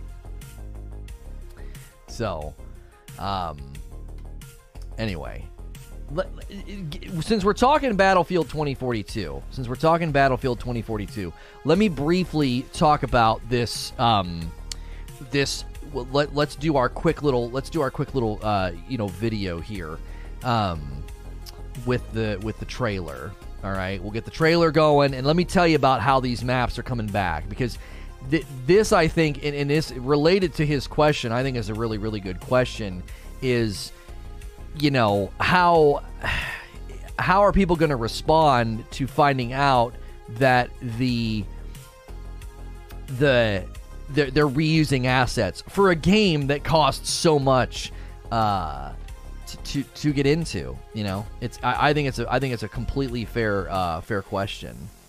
Um, so let me this this this stuff goes to our shorts channel. If you're not familiar with that, we record these throughout the show. We'll get right back to Q and A in just a second. Hey, thanks for watching another SNTR short. This one's going to be about Battlefield 6 or Battlefield 2042, bringing back old classic maps from Battlefield. If you like these shorter gaming news videos, hit subscribe and the bell button as well as the like button. Uh, if you like these videos and don't want to miss my uploads, always can head over to SNTR Presents, the main channel where we stream live every single day. So, Game Rant reported on this. Battlefield 2042 is bringing back fan favorite maps from previous games. And the reason I launched into this short during the live stream is somebody asked a question. Butters was like, How are people going to respond to reusing old maps or reusing old assets on a game that is $70 price entrance fee, basically? And how's a multiplayer game like this even going to fare that well with that giant entrance fee? That's a great question. I honestly don't know how this is going to go over. I actually think most people are going to be totally okay with it because if you already look at the pre order sales of Battlefield, the fans have responded with overwhelming support. I believe the commercial success of this game is well in hand, and I think most Battlefield fans will be totally fine with this. EA, according to the report here, EA reveals that a new mode coming to Battlefield 2042 from Ripple Effect Studios will reintroduce classic maps remade for the game. Fans have been eagerly awaiting more news on Battlefield since it was released, uh, all the information was released last month, and it's only a, mo- a few months away. So they've shared more information on the game ahead. The new information comes just after. This was really, really interesting as well. DICE LA has rebranded to Ripple Effect Studios and announced that the studio would be at the helm of developing a mysterious third game mode for the newest Battlefield. So they've rebranded, and they're the ones kind of spearheading this new mode. It seems that players will be able to look forward to seeing more of their favorite maps in Battlefield 2042. The specifics of what the mode will look like were not brought up in the interview, and there also was no mention of what maps fans can expect to be featured. However, the well known Battlefield leaker Tom Henderson tweeted shortly after the announcement to reveal a list of maps that he has heard will be featured in the mode. This is the list. It includes maps such as Metro, Locker, Wake Island, Siege of Shanghai, uh, Arica Harbor, and Caspian Border. The list is not altogether surprising, but it will be interesting to see how more uh, claustrophobic maps like Locker will adapt to the Battlefield 2042 increased player count. So, if you're familiar with the Locker map and you're familiar with the fact that they're going up from 64 players to 128 if you play on next gen or PC, that's a lot of people. Is it going to be a completely different mode where they don't let every, that, that many people on the map? Will it be its own thing that somehow uses 128 players? That at the moment remains to be seen. At the moment, their unannounced mode is their sort of, I think, in their mind, their response to Battle Royale. There's been numerous interviews where, when they've been asked about the lack of a campaign or the lack of Battle Royale, they have said, no battle royale, but we have this other mode coming. We have this other thing that'll be in the game. I think in their mind, that's their answer to battle royale. Now, it remains to be seen if the ongoing player numbers for Battlefield 2042 will be enough to sustain their seasonal model. I think initially sales will be just fine, but I have continued to say their ongoing challenge will be the price point as an entrance barrier as seasons go on. If players want to jump in with their friends, or maybe now that they see the reviews, they want to jump in in season two or three, that price point barrier is going to be a challenge. And if they offer too great of a discount, you're going to frustrate the existing player base who spent all that money to get in when the game first launched these classic maps will be a way, I think, to recapture and get those long standing fans to come back every season, especially if they stagger the maps out.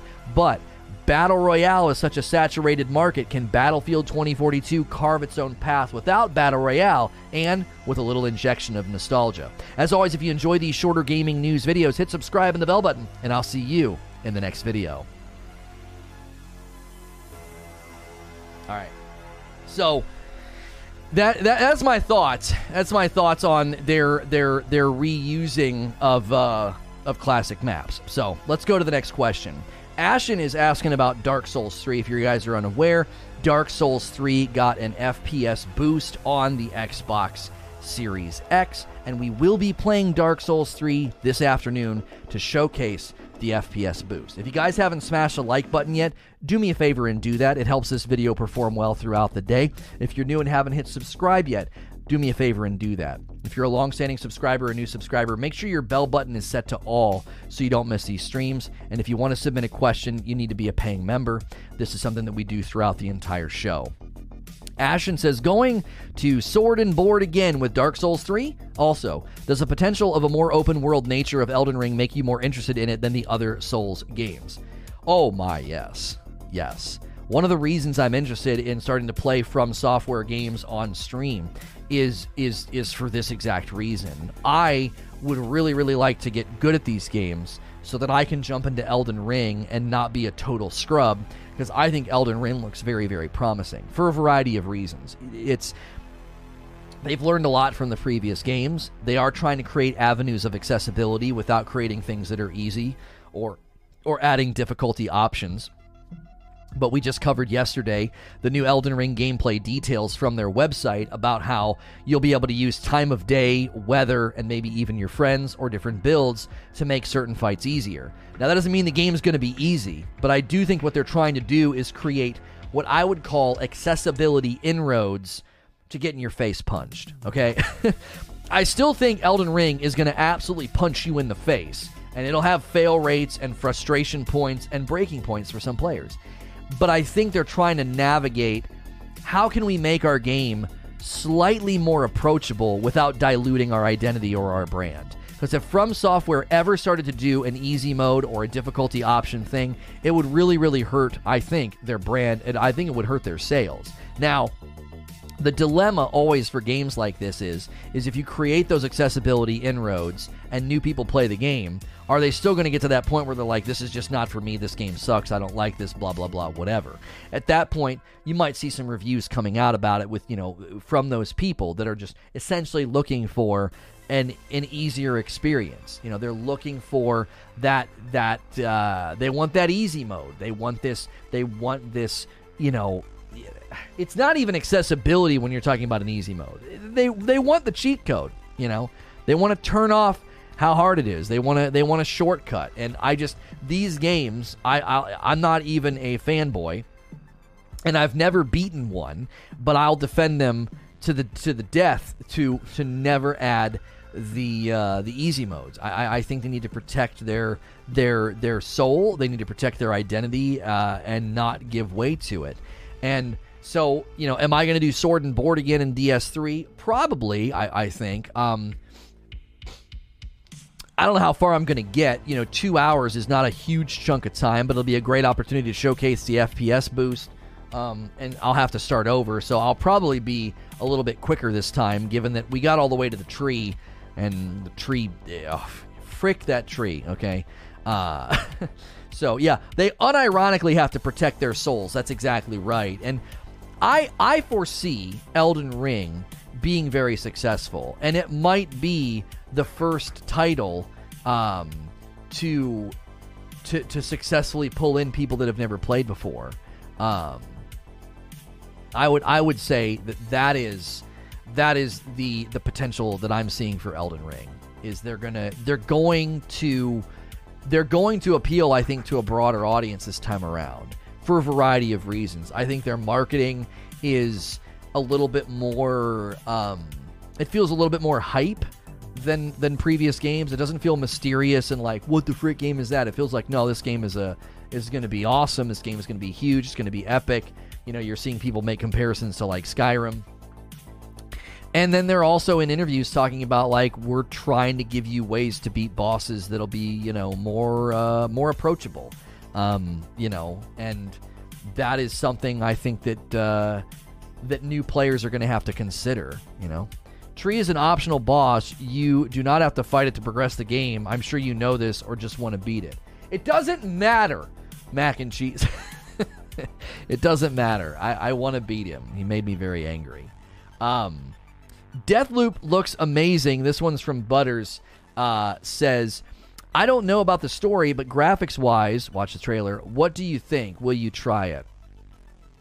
I think Deathloop looks like one of those games I'll I'll fall out of love with very very quickly. The gameplay looks cool and the traversal and the there's clearly a lot of things borrowed from um there's clearly a lot of things borrowed from the uh the, the, the Dishonored series. Sorry, the, the, the name just left my brain. There's a lot of things borrowed from Dishonored. It's it's very very clear. And I this was always my frustration with the Dishonored series.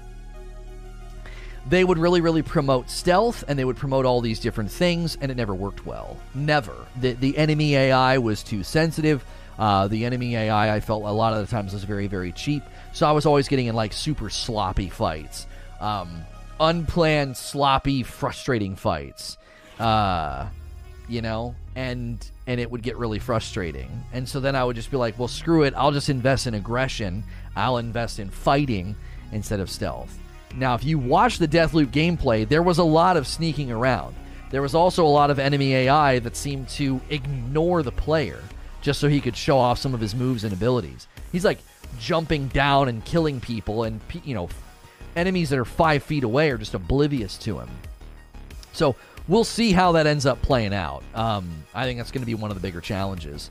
Is you know does it does the combat and the sneakery you know and the my so my daughter says she has her own game called sneakery. Does the sneakery and the combat and all of that does it flow well or is it just going to turn into frustration? Because I, I found the dishonored games to be beautiful and cool and unique and i found the combat and the sneakery to be insanely frustrating. Um, it just i don't know. I didn't like it.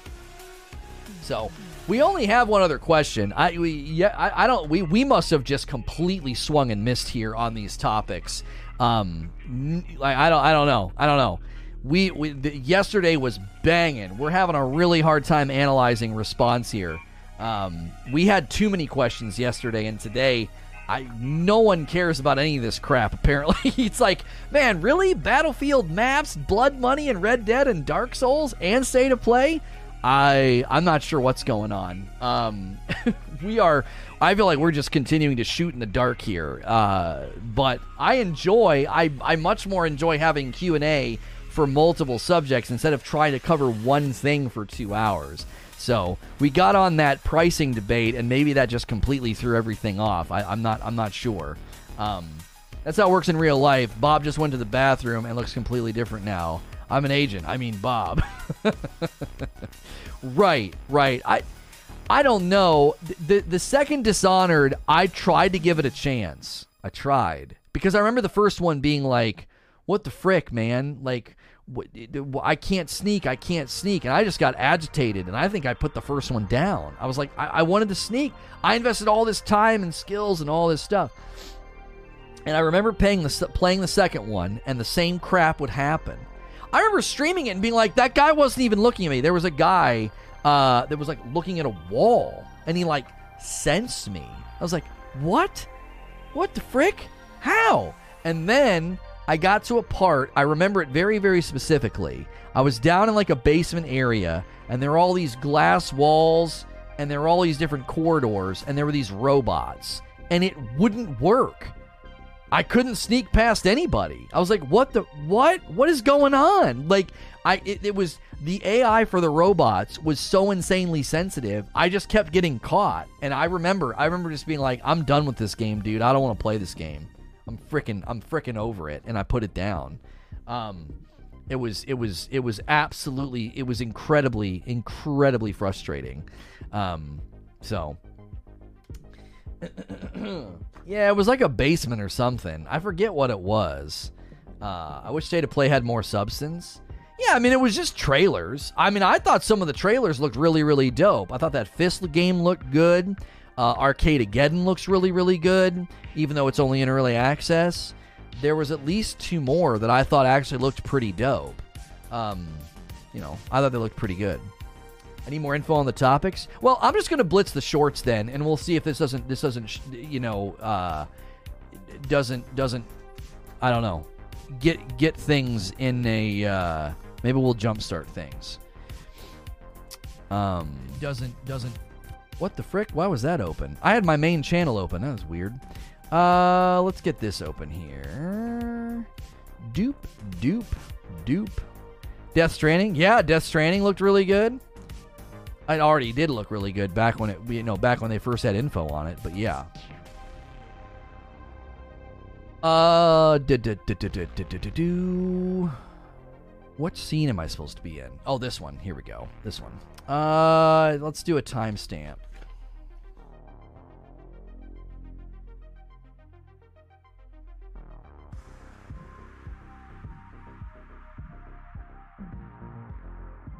Hey, thanks for watching another SNTR short. This one's going to be about Dark Souls 3 getting an FPS boost on the Xbox Series X. If you're watching this on my SNTR Shorts channel, hit subscribe and the bell button for more short uploads if you like these videos, or check out my main channel where we live stream over at SNTR presents. Now, this was reported by Games Radar, but it's it's it's easy for you to see it and do it on your Xbox. I'm going to play it on my on my main channel to show people how to do it. But Dark Souls 3 gets a 60 FPS performance patch on the Xbox Series X and the S. Now, this is something you have to go into the settings and turn on. You like go to the game, you click the button, you go to compatibility options. After you click manage game compatibility options, then you turn on FPS boost.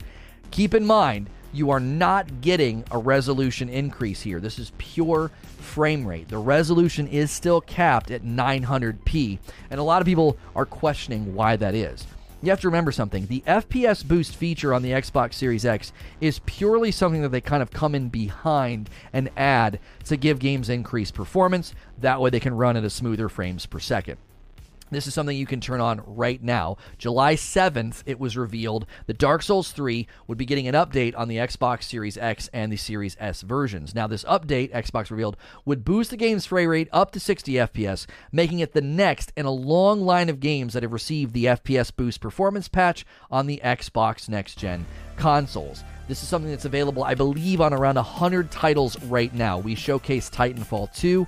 We showcased also the uh, Battlefield. It was Battlefield 1 or 5. I forget which one we were playing. I think it was 5. And we showcased the FPS boost. It was very, very impressive. So I'm actually interested in what this looks like and how this runs on the Xbox. Now, I have played Dark Souls 3 before on the uh, PC. So interested to see what it looks like here. Now, some people brought up today the fact that Dark Souls 3 already runs at 60 FPS on the PlayStation 5.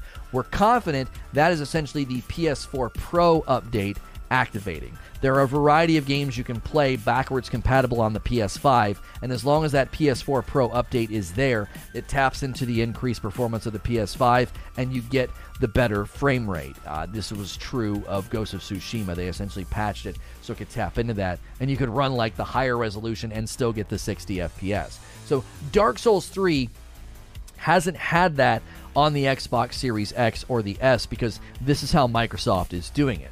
Now, shortly after the new patch was revealed, Digital Foundry, this is more from the report, Digital Foundry debuted new details on the patch. They revealed that while the Xbox One version of Dark Souls 3 was originally capped at 30, the new update of the game removes that cap, boosting the game up to a pretty consistent 60 FPS. However, Digital Foundry discovered that the new version of Dark Souls 3 is unfortunately still capped at the 900p output resolution. This is strange because both the Xbox Series X and the Series S would easily be able to handle a resolution upgrade for the game and output at potentially 4K, especially in the case of the former console. This means, as Digital Foundry notes, the PS5 is actually still the best place to play Dark Souls 3 due to the fact that the game runs at 60 FPS and 1080p through the backward compatibility function of the PlayStation's next gen console, and we did not even have to update it. They did there was no update needed for that. Since the PS5 renders at 1080p instead of 900, it's effectively the superior platform for the experience of this From Software game. So, Digital Foundry ran the numbers. It runs very it runs very very consistently and very smooth on the Xbox Series X. But if you own both consoles, PS5 is still at this moment going to be the superior console purely because of both the 60 FPS and the resolution as well. If you like these shorter gaming news videos, hit subscribe and the bell button, and I'll see you in the next video. All right, I'm just going to go to the next one. We're not supposed to be doing this uh, because it generally is bad. People don't like like the rapid fire shorts thing. Maybe we need to start doing them at the beginning of the stream just so then people are kind of informed and then can maybe they can ask the questions. We'll see. We'll see. We'll continue to play around with when shorts land. We did shorts yesterday sort of in response to questions, but we also had way more questions, so it just it just flowed and it made sense. So right now, we're going to be just continuing to go through. We got two more. We got Blood Money and then we I well, I think Blood Money is Blood Money the last one? Oh yeah, cuz we didn't do a state of play. Uh, we didn't do we didn't do a state of play. We did um, we just watched the trailers. I didn't have much to say about state of play other than just sit and react to the trailers with you guys. So, um, been trying out a lot of games to figure out where I can get the spark back. It's weird. I've been in those gaming slumps before too. Sometimes just going back to something that you know you love is the ticket. I remember I did that with Ori or Hellblade. I forget which one. I was in a slump once in the same thing. So, what do you normally like? Sekiro blew my mind. I like the games, but I always lack the endurance. I get a couple hours in, and I just I, a, a couple of really bad losses, and I just I can't do it. My I check out. Hey, thanks for watching another SNTR short. This one's going to be about Red Dead Redemption Online Blood Money.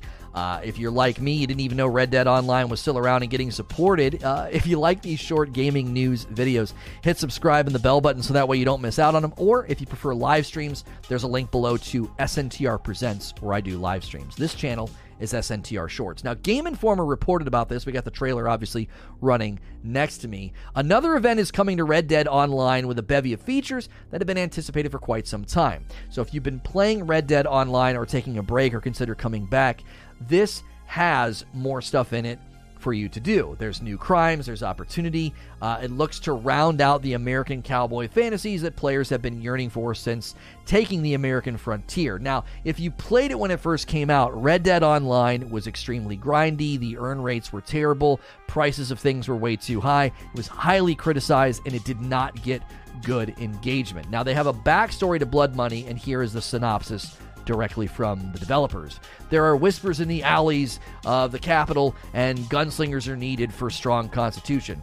Uh, I'm not reading that. I don't care about that. Collecting the so called capital will give you access to three opportunities, okay? The first of which drops on the launch day. That might require you to eavesdrop on conversations or keep your eye out on VIPs. The four quick draw battle passes are also incoming in consecutive order. As per usual, you can opt in by purchasing the pass, which will give you access to bonus cosmetics like Dutch's outfit, as well as other enticing rewards. The post on the official Rockstar website reads as follows Each pass will cost 25 gold bars, all of which will, you'll earn back by completing the pass's 25 ranks. As an added bonus, players who purchase all four passes will receive the upcoming Halloween Pass 2 for free.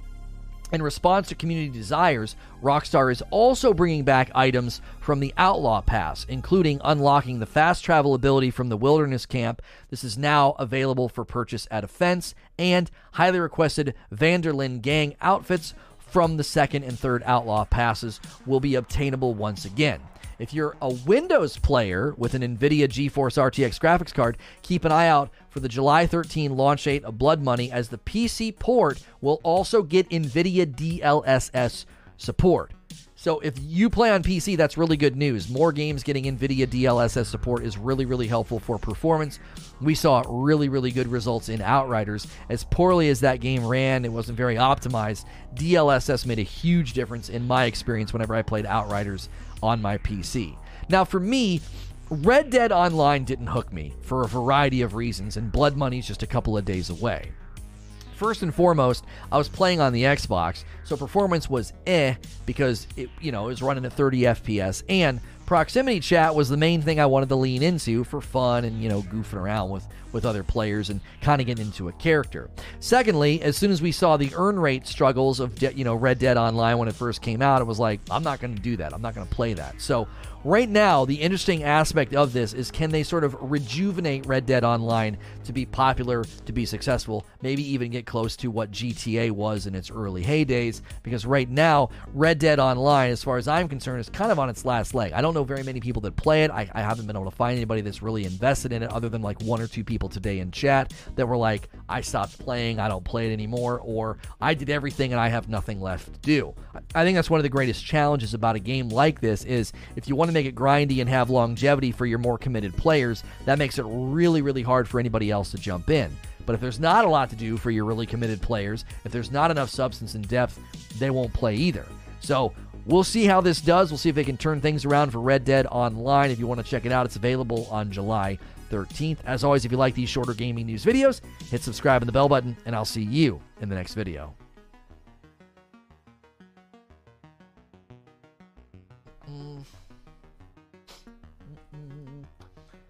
Gonna download Final Fantasy and try that. Yeah, yeah. Final Fantasy. We have a lot of people that come in and uh, and have and have talked about that. They've talked about Final Fantasy and uh, they think it's so good. They think it's so great. They think I should cover it. And I'm just like, man, I can't get into games that are that size. So, um, mm-mm-mm.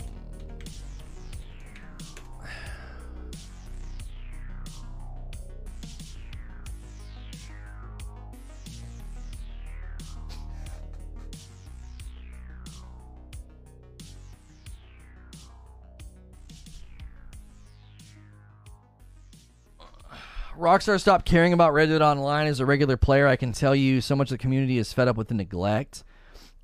But what's funny is I didn't even know they were still doing anything with it.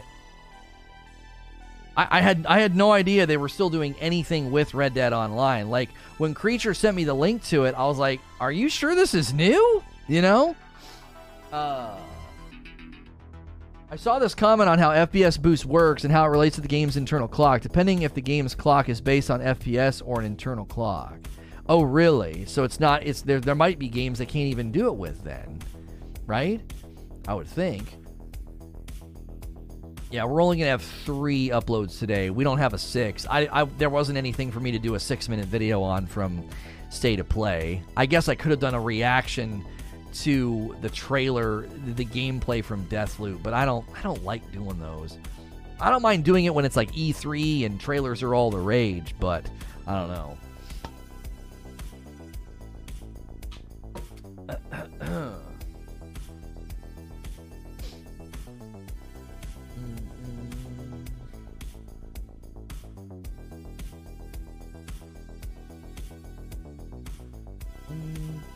can't play D2 because of Lono, oddly enough. Like, there's this scene with fallen refugees with that lady with the fallen babies, and I'm thinking, you guys can't have the moral high ground. yeah, well. When virtue's fake, man, it doesn't extend beyond what can be advantageous for clicks and money.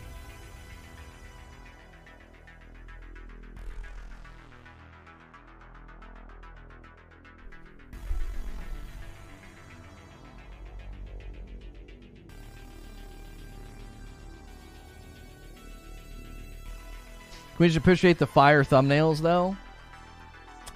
They might look nice, but they certainly that that, I don't know. Today is just another another dud, and we don't know why. We're just gonna keep pressing on, and hopefully the ship turns. Um, I don't know.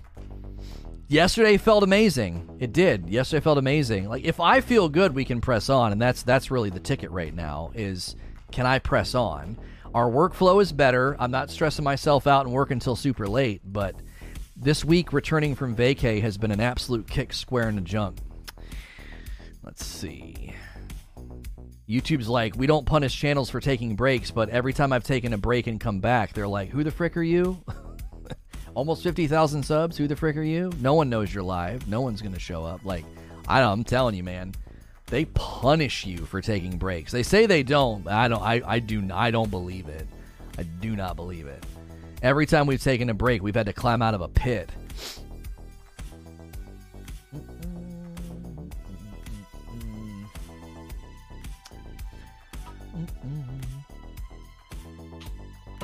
But I'm not bur- I'm not going to burn out because we've completely flipped the workflow around. So I feel way better. if I feel good, I can push through the low times. I can be like, yeah, well, we took a break. We got kicked into a kicked into the gutter again for taking a break. You know what I'm saying?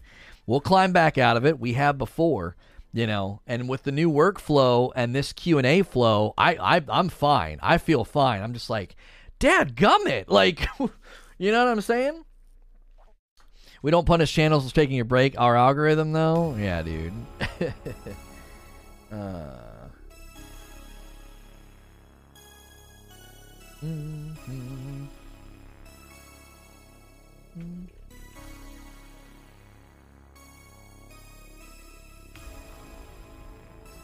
Do do do do. So I love the thumbnail. I don't know. I love the thumbnail. I'm just wondering if uh if if it's if it's if it's this is this is this is our challenge. This has been our challenge since we pivoted to variety. YouTube's not built for it. YouTube is not built for variety. It isn't. It's built for uploads, 10 minute uploads on a single topic. And channels that stream and do variety, you know, are usually very, very large and can get away with it. You know, I even saw a really huge YouTuber say, he was like, do not live stream on your channel if you're an uploader. He was like, don't do it. It's terrible. It'll kill your channel.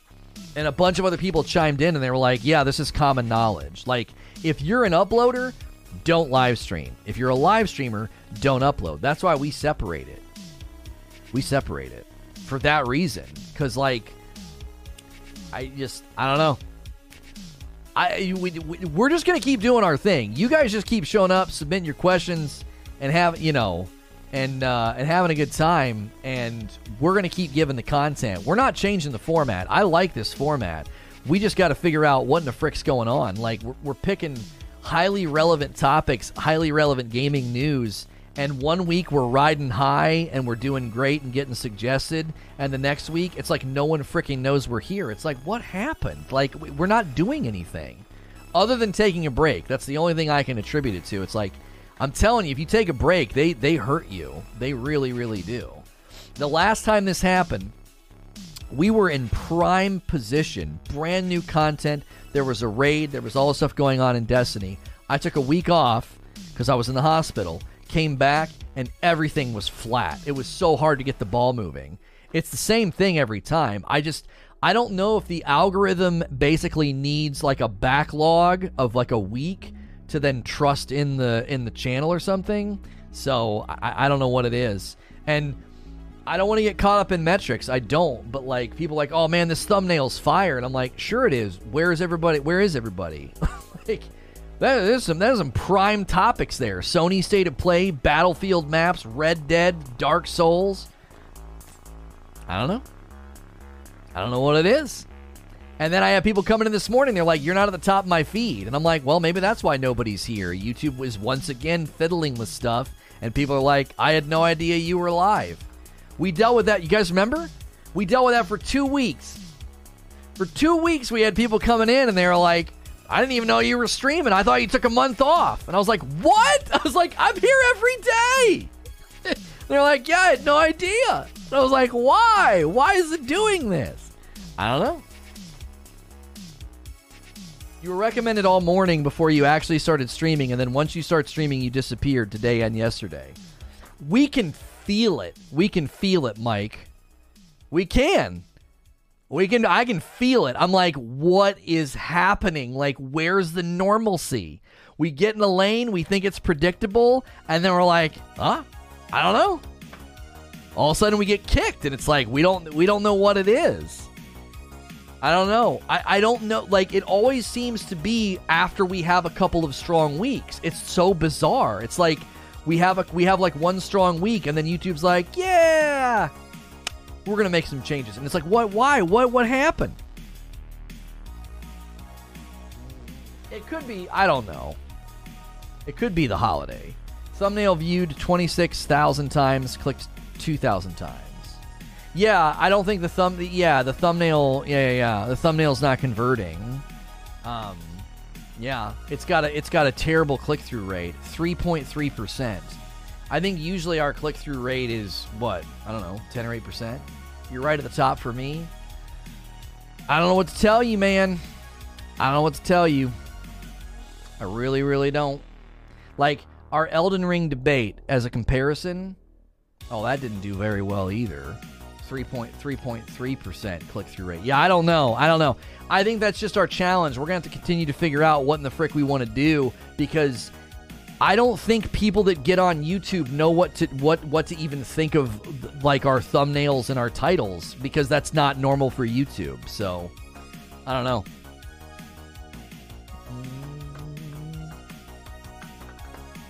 What's going on with that TED Talk thumbnail? Yeah, that one's weird. That one's super weird. That was super weird. Did my question show up? I, I'm not actually sure. I got to scroll down to the next question. The next question is from Christopher. No, I don't have your question, Dracus. I don't. Uh, Christopher says, How long do you think it takes before games cost too much to make a price increase happen? I they're already trying it. They're testing it out with the $70 thing on Sony. You know what I mean? They're testing it out with the $70 thing on Sony. They they they're this is always going to be the the struggle with video game pricing. The struggle with video game pricing is going to be when we raise the price is everybody is everybody going to become up in arms and not buy our game. You know what I mean? It, th- there's there's no way around it. Like there is an element of gaming right now that's anti-spending. People like, no, I don't want to spend a dime. Give it to me for free, or update it for free, or give me free this, give me free that. Like people just don't want to spend money on anything in games. Or they think $60 that they spent a year or two ago entitles them to anything they do in the game. Right? Anything. So if if the the market responds negatively to it, then what you're going to continue to see is other other monetization structures. You know what I mean? Other monetization structures are going, I think, to start to become more prominent. Because if they're like, listen, we need to charge 70 for our game, and they don't do well, it doesn't sell well. You know what I mean? It could be the topics barrier. Yeah, it could be. It's so it's so hard to figure it out. It's so hard to figure it out, barrier. Yesterday I think we had solid topics. I think we completely screwed ourselves with the description. Our description was just insane yesterday, but we we wanted to try it out. We wanted to try it out.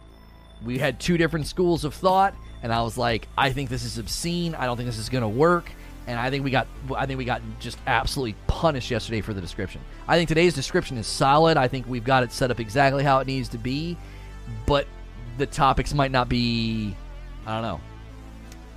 Topics might not be of interest right now, you know? And that's the thing. We just need to press on and continue, but let, let me explain what we did here we didn't make this change because we wanted more numbers or more metrics. We made this change because I was going crazy. Okay. We made this change because having a lead topic, it wasn't working. Like, I couldn't do it. I was like, I can't talk about a lead topic for two or three hours. I can't do it. It's driving me nuts. Like, when we covered Halo Infinite getting uh, Heroes of Reach, I was like, dude, I can talk about that for maybe 30 minutes, maybe 40, especially if people are asking questions and going back and forth. I was like, I can't talk about that for three or four hours. I'm going freaking crazy.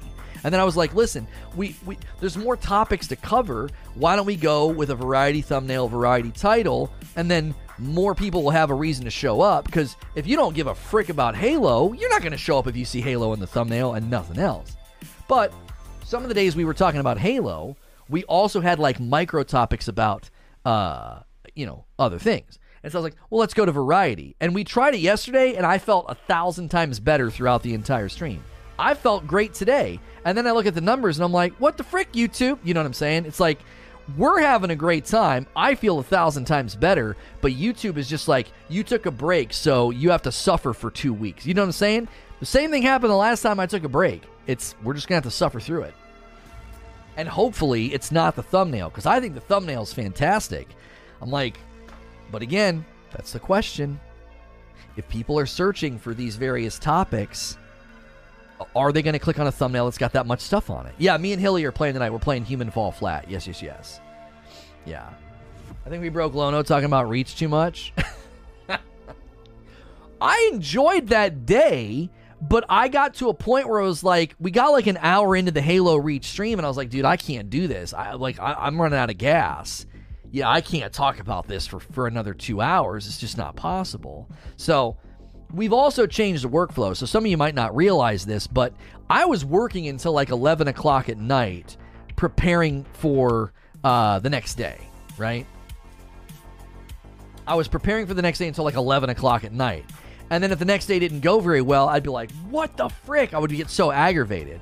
So we've completely changed the workflow. I get I get done with you guys in the afternoon. I hop on the phone with Creature and we get everything ready for the next day.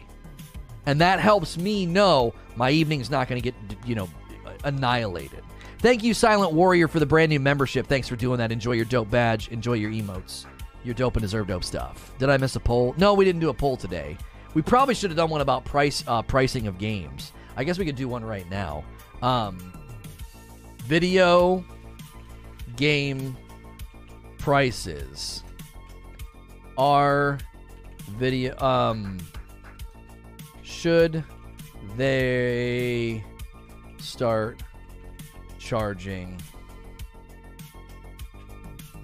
70 or more? Yes or no? That was the big debate earlier. Should they start charging 70 or more? Should they start charging more for video games? Video game prices. Should they start charging 70 or more? There you go. Do, do, do.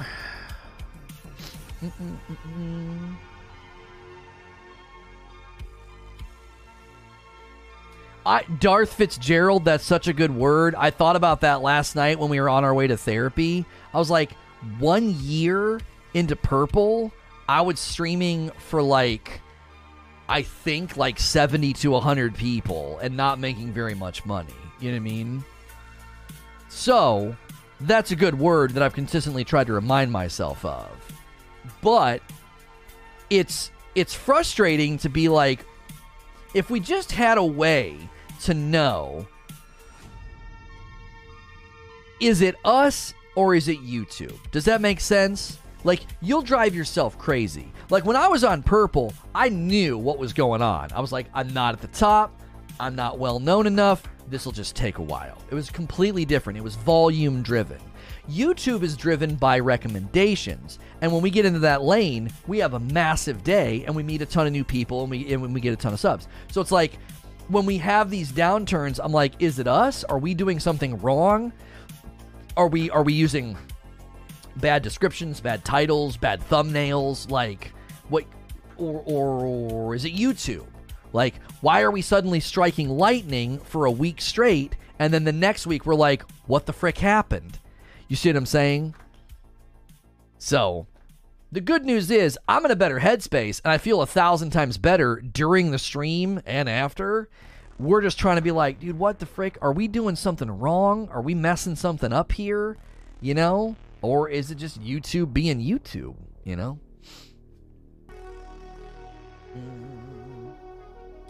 Why do they have to use dev time to update Dark Souls 3 on Xbox to an inferior state than the PS5 automatically achieved?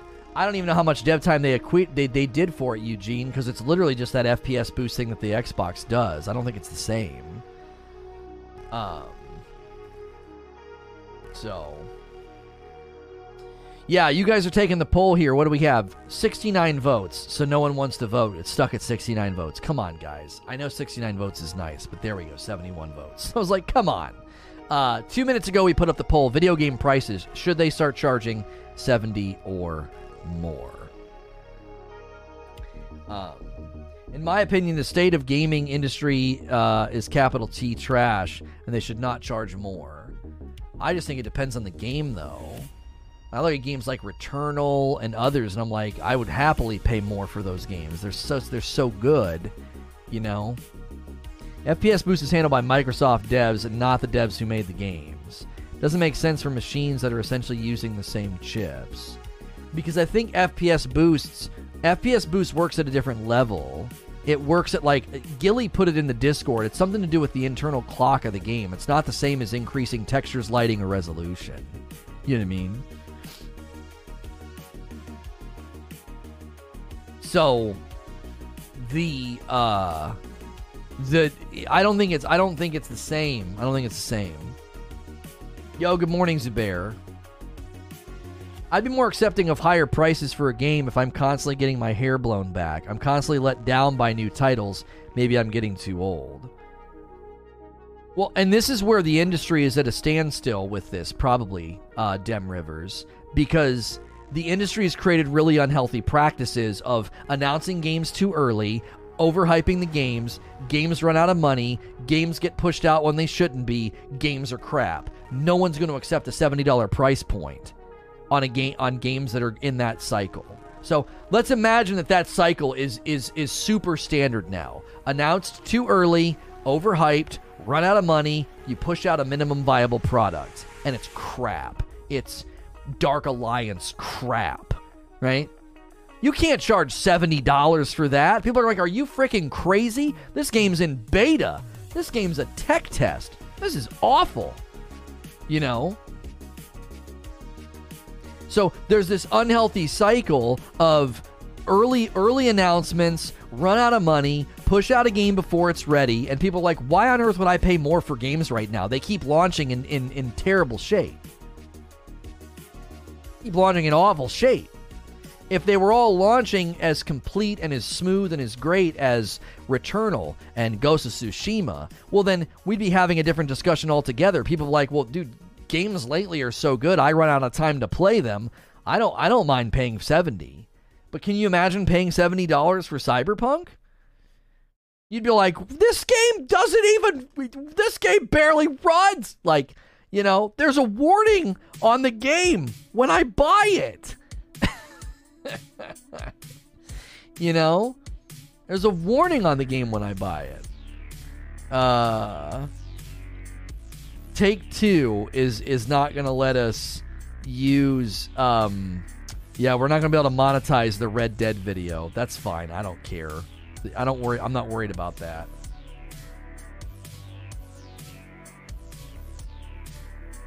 Everything gets more expensive. People generally earn more money. Of course, games should follow. Right. I think that's one of the main problems with this discussion.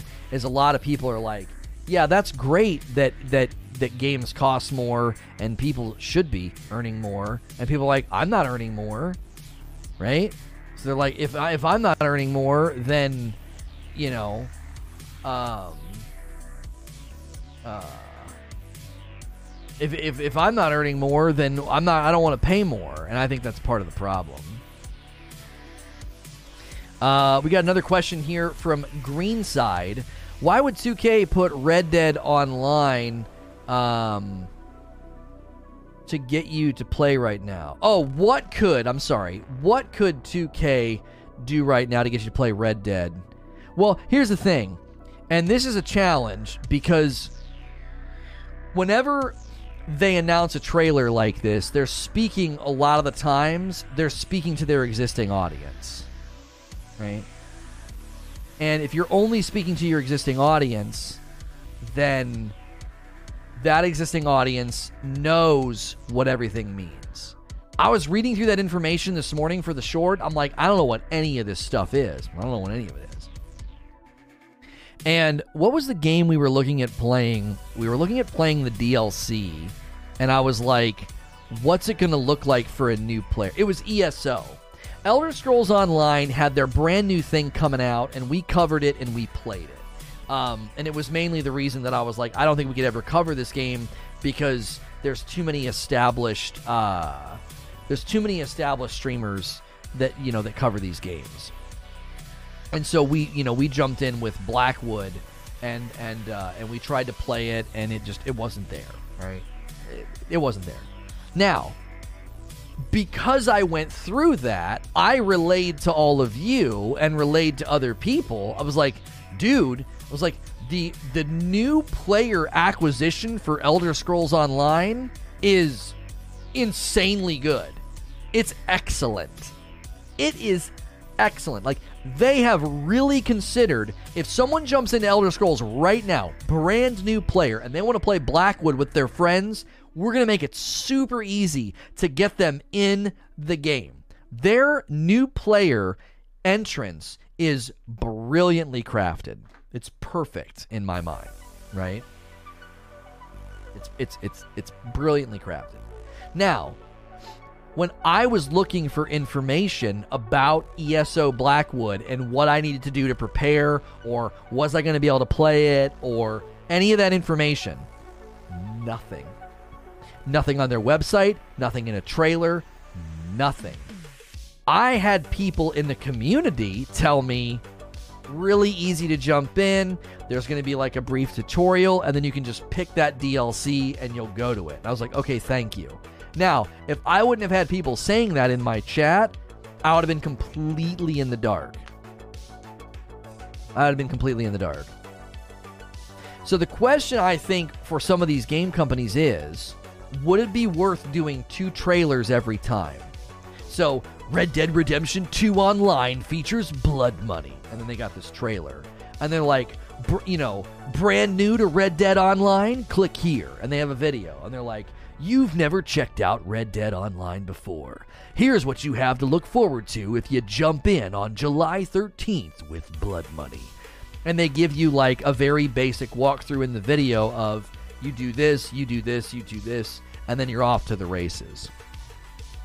Now, I don't know if that's worth the time, the production, the marketing, the recording, all of that. I don't know if it's worth it in their mind because it's possible at that stage of the game they're not going to get a high conversion rate of new players. They're just not. Right? It's not going to happen. That is entirely possible. That they're like, this isn't worth it. Why would we waste our freaking time doing that? Now, in my mind, if you've got the department and you got your dude in the booth recording voice lines, have him record a couple voice lines about what it's like to be a new player and put together a really short video. I mean, YouTubers make videos all the time for your freaking games, and they do them in a day. You know, they do them in a day. Hillbilly Jack, yeah, that's right. Hillbilly Jack, welcome to Red Dead Online Blood Money. like, have Hillbilly Jack do it. You know, your brand new whippersnapper out here to the wild, wild west. And then that would be your way of potentially making it like, hey, you know, brand new folks can jump in. I mean, we discussed this with Battlefield. Battlefield's going to have that challenge. When they announce a brand new season, how on earth are you going to get a brand new player to give a frick and jump in when they got to buy the game at full price and then buy your season to be up to date on everything? How? How are you going to do it? So if if you're trying to get those new players, or in this case, Greenside's got a great question. What could they do to get Red Dead Online to make you play right now? I'll tell you what they could do. Inform me what it's going to look like as a brand new player to jump in. Am I going to be able to do any of the new stuff? Am I am, am I am I going to be able to do? Am I going to be able to jump in and play with my buddies? Is that even possible? Best be fixing to get fixed. Yeah, you better get to getting before you get got. That's right. So, at least when you, at least when one video flops, you don't lose all your subs. That's right.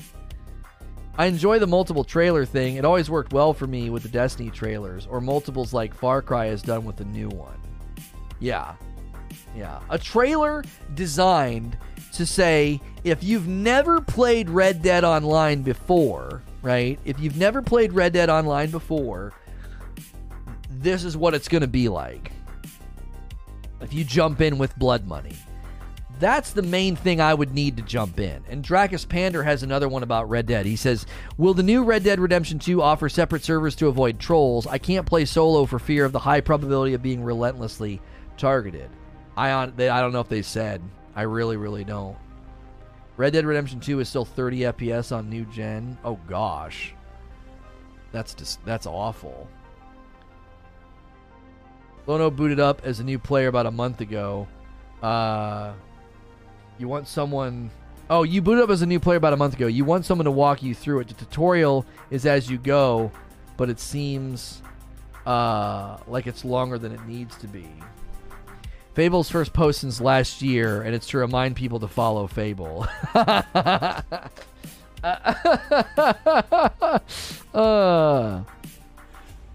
that's phenomenal. That's phenomenal. Um.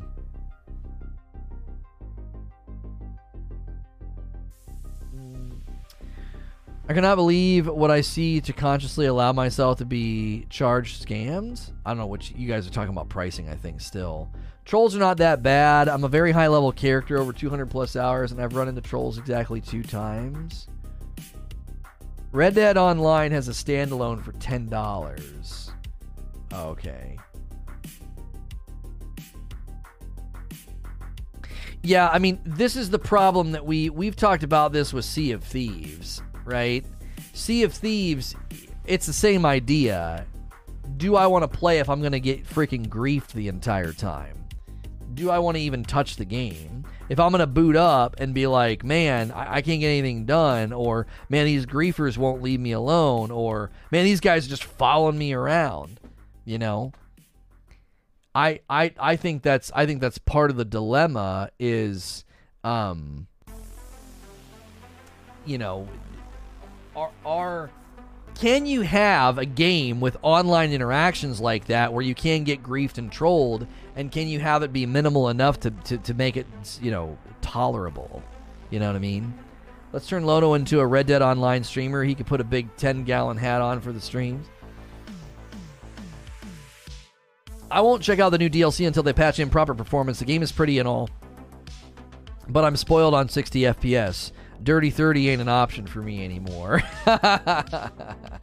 yeah. That's a great that'd be a great name for an expansion though. Red Dead Redemption Online presents The Dirty 30. And it's like 30, you know, 30 outlaws you got to hunt down and find. They have missions specifically that mark you on the map to get chased by other players? Oh gosh, no thank you. No thank you. no, do you guys remember that in in uh, in Division? This is the, okay. This is the worst thing in Division. Whenever you would go into the dark zone, everybody always had that friend that would you know you'd be like playing and moving along, and then all of a sudden you'd hear an agent on your team has gone rogue, and you're like, no, why? Why did you do that? And now you're like showing up on the map and like everybody's coming to kill you. Like, you idiot. Oh man, that was the worst. Without fail, every time I would play Dark Zone with buddies on stream, that's what would happen. Somebody would just give in to temptation, and we'd be like in a standoff with some guys. Like, okay, okay, okay. We'll go our separate way. You go our separate way. And then you'd be like, what? And you'd hear, kapap, pap, pap. An agent on your team has gone rogue. Like, dad gummit. Is there a game we could all play together to start the long term dialogue? An ongoing interest like Destiny was. The in depth discussion of common interests is missing. Cursory review of throwaways. I mean, I don't know what to do, Darth. There's not, there aren't games like that. You can't force it. I, I talked about this um, with my therapist, and I, I, I talked about this reading through my book recently. My gifting and my passion just dovetailed perfectly in Destiny. I wasn't forcing it. I was genuinely passionate about that game and loved every square inch of it, warts and all, and wanted to see it continue improve and get better. And that's what drove the discussions, the passion, the authenticity. And then me, you know, I'm, I'm a good host. It was a good show, right? Well, I can't force that. You're not going to go see me suddenly get uber passionate about Elder Scrolls Online or Final Fantasy or whatever. You know, you, you catch lightning in a bottle and then you try and do it again. You can't force it. You know what I mean? We we accidentally fell into that format and that game and that passion. So I love debating. I love going back and forth. I love Q and A. So that format's staying, so that I can kind of do that and enjoy myself. And we, you know, cover multiple topics a day. You know, Fridays have been notoriously pretty rough for us, so you know, I eh, you know, I'm just gonna have to just get used to it. You know, we're kind of starting over again for like the 18th time in the last 12 months. Like it's been a year, and the format has, in my mind, the the the format has I think landed. It's just a matter of it's just a matter of continuing to do it. You know what I mean? So you're beyond phenomenal at the play calling you did for the trials matches. You're a natural at that, uh, and would watch esports if you were hosting it. Yeah, I mean that, that's always a possibility there too. I love shoutcasting. That's why I started split screen. I had a lot of ideas that were all built around shoutcasting gameplay and stuff. I had a lot of game ideas. I'm, I'm sorry, a lot of show ideas. Yeah, yeah, yeah. So, did you try the Final Fantasy on PS5? Uh, I tried Final Fantasy 7, the uh, the the remake, and I love the combat, but the game flow and the and the dialogue and the fetching, like the quest, it was really fetch quest in the beginning. Um, I always there was nothing. I I I couldn't do it. I wasn't enjoying myself. You know what I mean? was not enjoying myself. I see it like this the common interest is the stream, discussions, debates, community.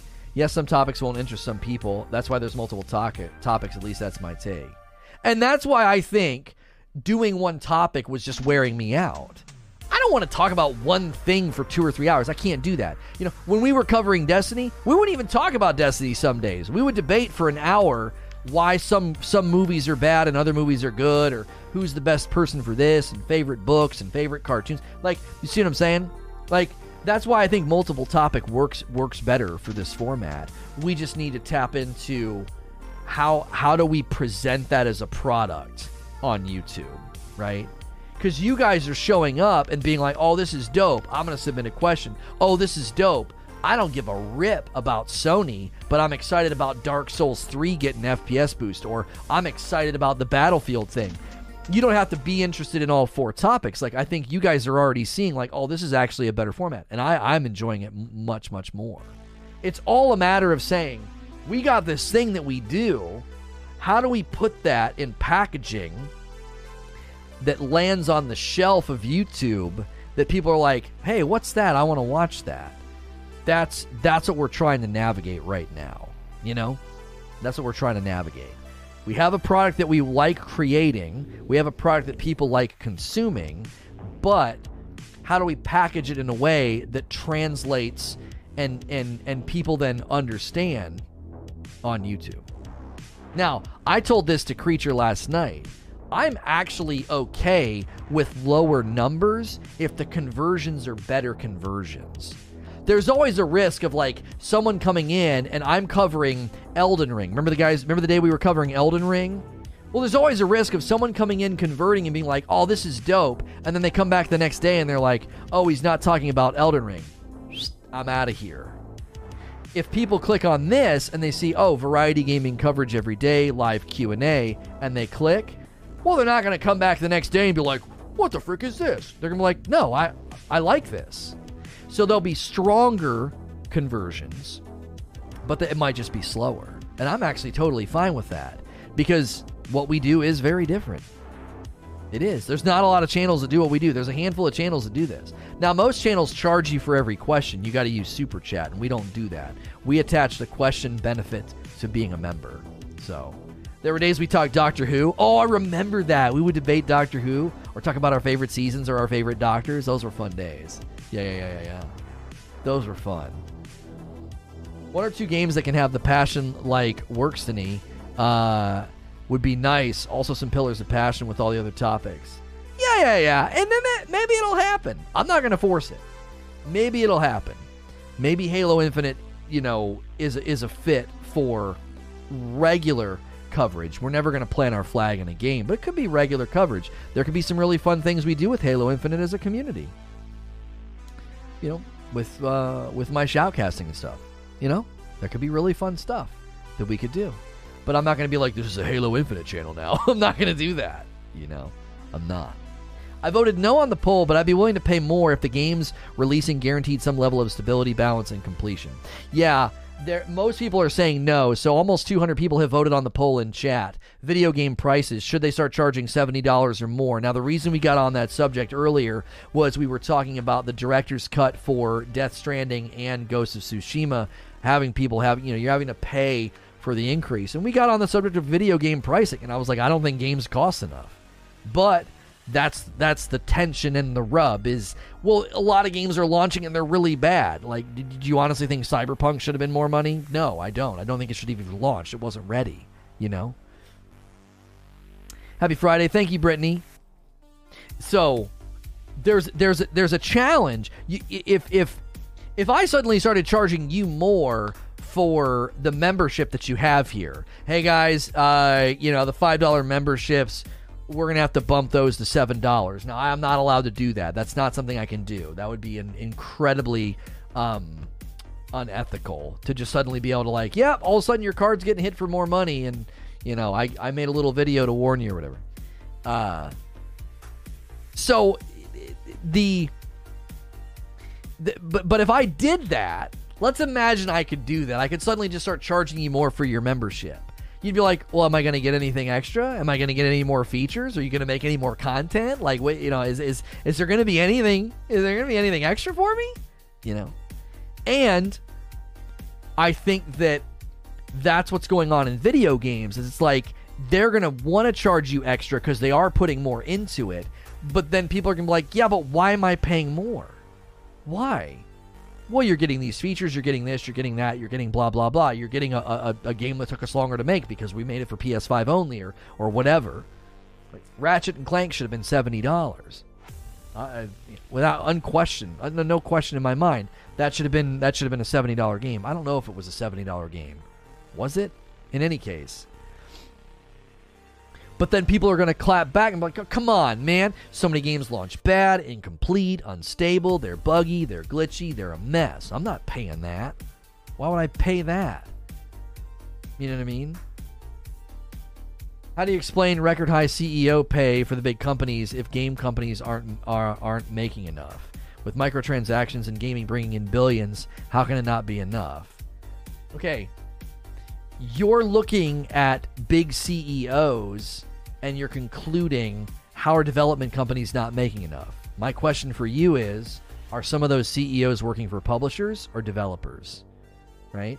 And is some of the problem here an intrinsic imbalance of wage where you go to some of these development companies and their margins are razor thin? Maybe some of that is because they're paying too much to their C suite employees. I don't know the, the margins being thin in a company doesn't mean that you won't have bigwigs making big money. That's that's part of the equation. Right? Now, does that mean they can just well pay the CEOs less money and we'll have better margins and we don't have to pay more we don't have to charge more for the games? There's a there's a lot of things that go into it. There's a lot of things that go into it. There, there, a lot of these margins and these struggles are, are it's it's at a development level, and you're seeing these C-suite bonuses and these big big guys making all this money, and they're working for a publisher, not a developer.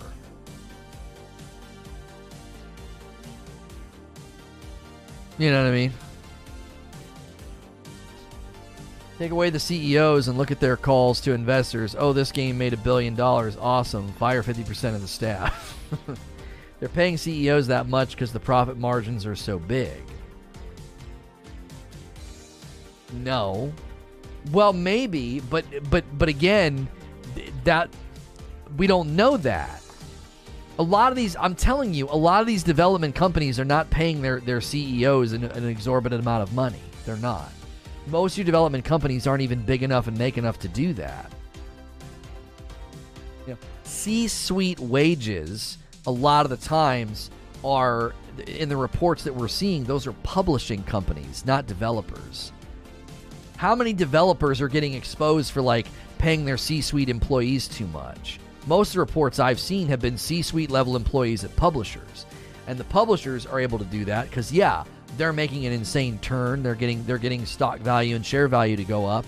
They're making they're making they're making money. You know what I mean?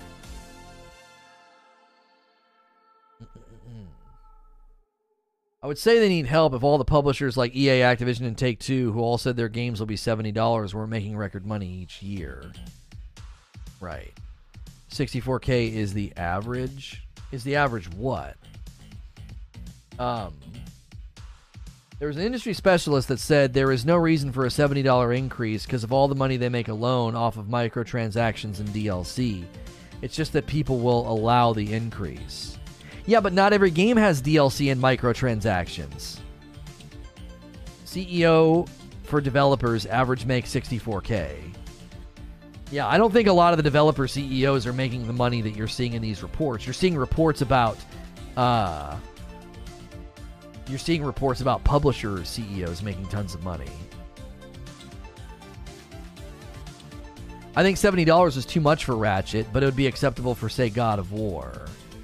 Yeah, I don't know. I mean, I look at the I look at the quality and the the revolutionary level of of Ratchet, and I'm like, that's a seventy dollar game. I paid seventy dollars for Mortal Kombat in 1995.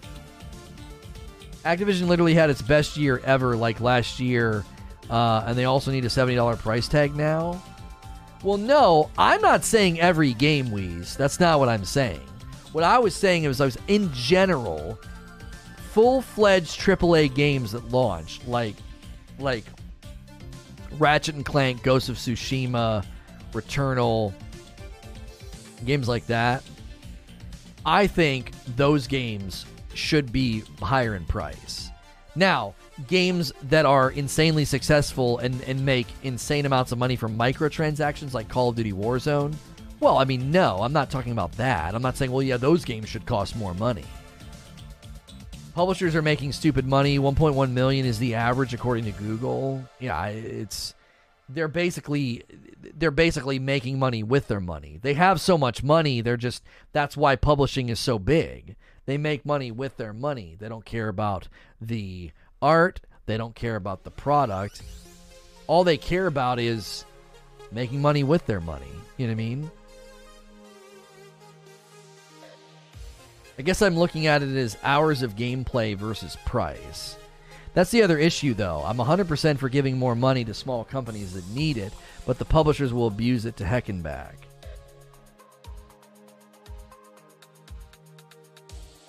Publishers are greedy and can't be trusted. It, it, it taints any honest discussion about pricing.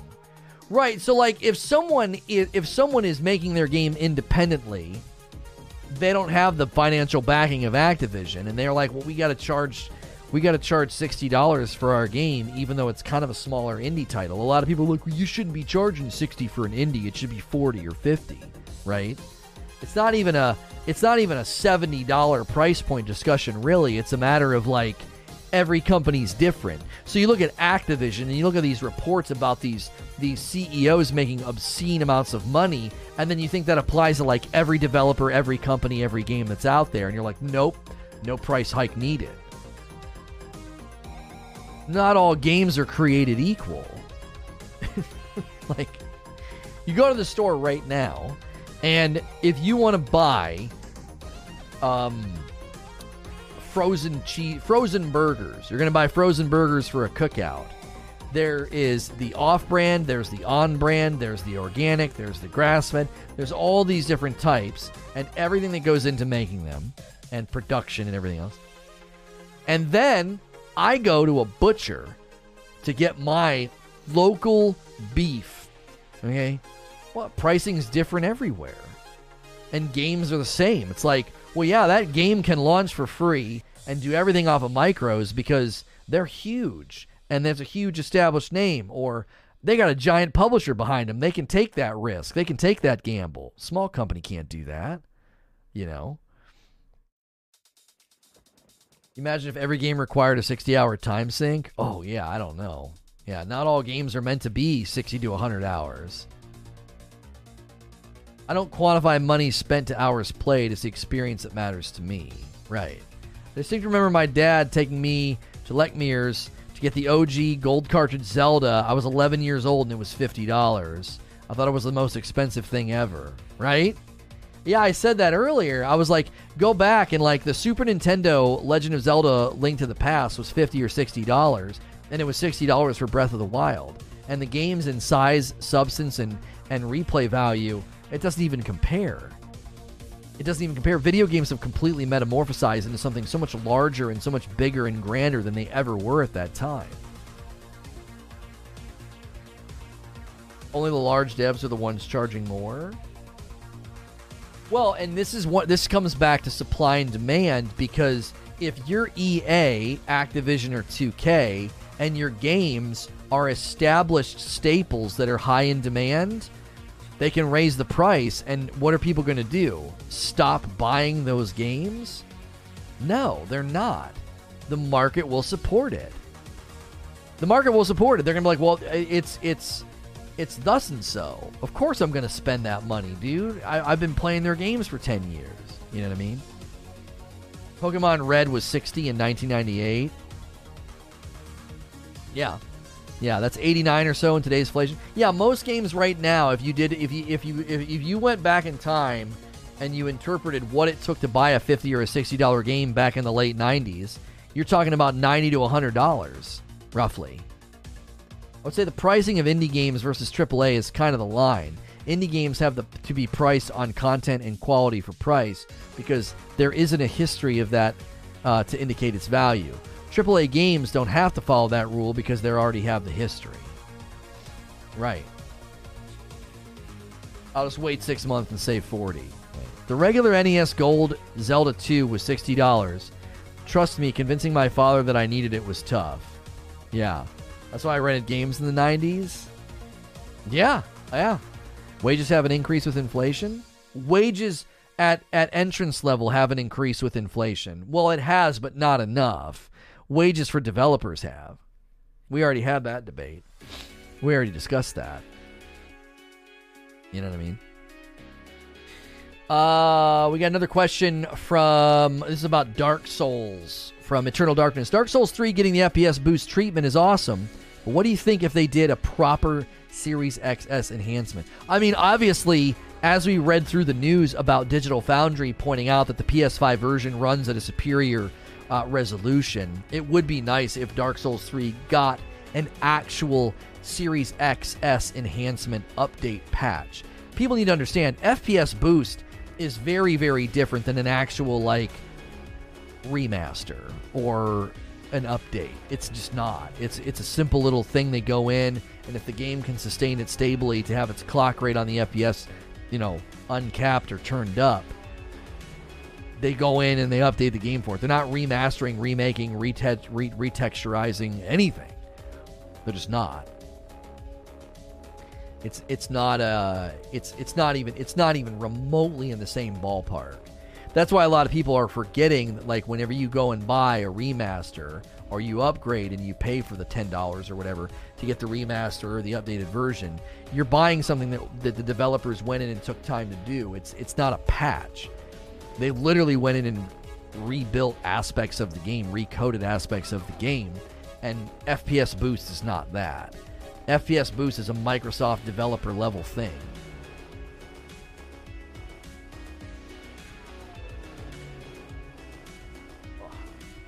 It was kind of okay to raise back when solid copies were a thing, but with digital, it's charging for zeros and ones. Well, yeah, and I mean, it, you know, the, the, the, all of a sudden, and see, this gets, yeah, this gets really dicey. Um, this gets really dicey when you see, um, the games that require a connection. You know, Anthem and the Anthem servers get shut off eventually. Well, I mean, you don't own that. You can never go back and play it ever again. It's gone. And that's another element of this discussion is like, well, do I want to pay more money for a game that I, I don't actually own? I don't even own the game. I'm I'm given a license to play it, you know. And if a butthurt community manager wants to ban you, they can and give you zero reason. It's in the EULAs, it's in the TOSs. They can just be like, bye. And you're like, what did I do? Oh, you cut me off on the highway. I knew who you were, so wasn't hard to find your account. You're banned. Uh, you can't do that. We don't answer to you. You know. You don't even own the games anymore. Yeah, you don't own the game. It's it's a license agreement. You're allowed to play it on their servers. They own the servers. It's like when you watch that movie, The Founder, and he figures out that if he goes if he goes and he buys all the land, you know, and that guy tells him he's like, "You're in the real estate business. You need to be buying the land." That's what's going on. Like they own the servers, and you're allowed to play on them.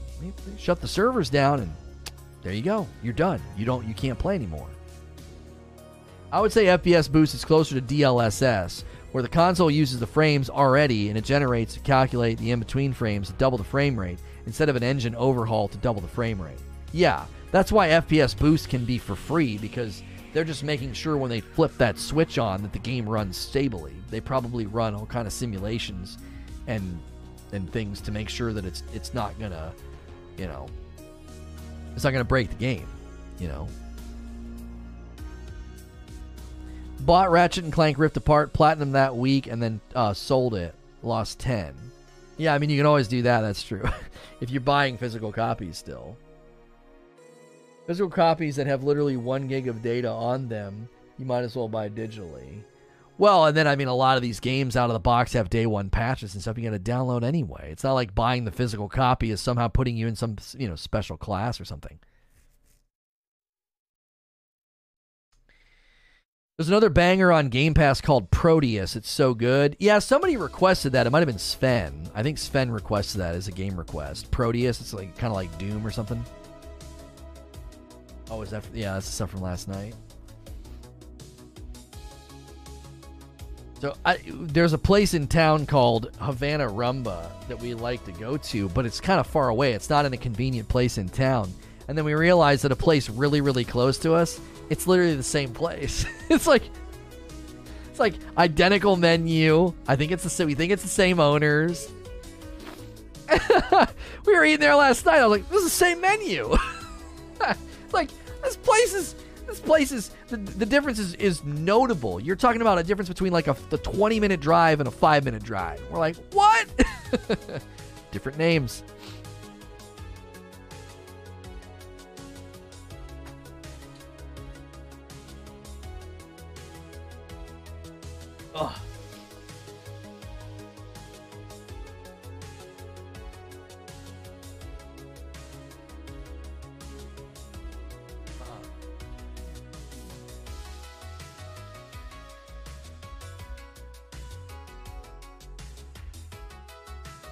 Crazy when you think about it. If I tweet at GM, they can't come take my car. Right. Or they, they can't, like, shut off the the services in the car. Like, well, those use our servers and our information. You're done. We don't like you.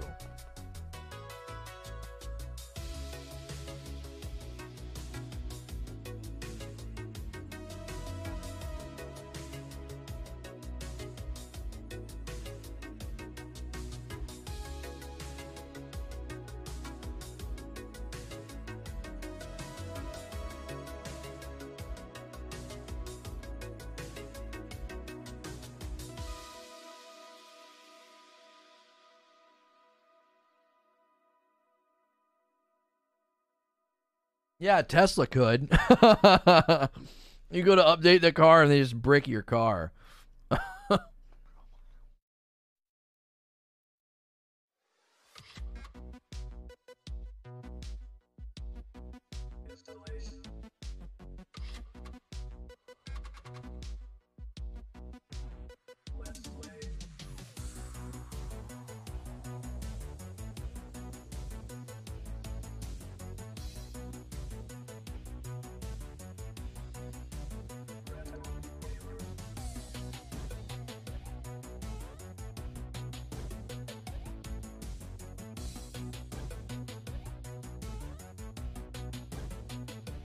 Trying to sell people OnStar is such a pain. Don't get me started. We get chewed out if we don't do it. It's the worst when they're trying to have you sell something that you know people don't want. I hated that. I always hated doing that.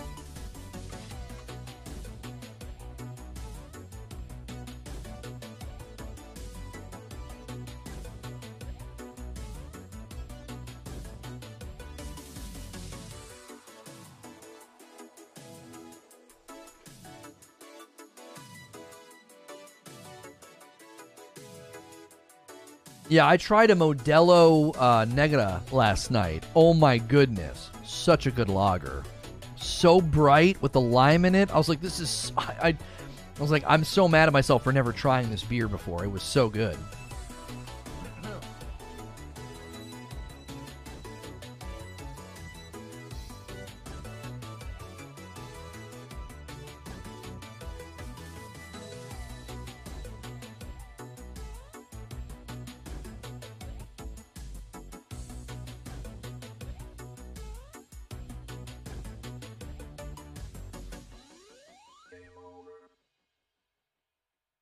It's all right. I couldn't believe how bright it was. Because it's a darker beer. It's a darker lager. I thought, oh, this is to be, you know, this is to be, this is to be strong. This is to be bitter or something. No, it was bright and crisp. Lime in there. I love lime, so that's that was a huge win for me. There aren't a lot of beers you can put lime in, you know.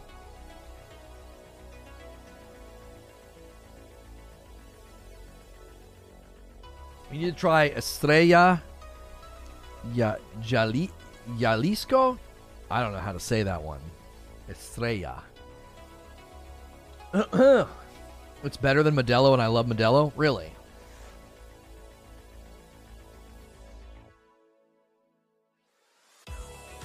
Now, my wife didn't hate it. She tried it.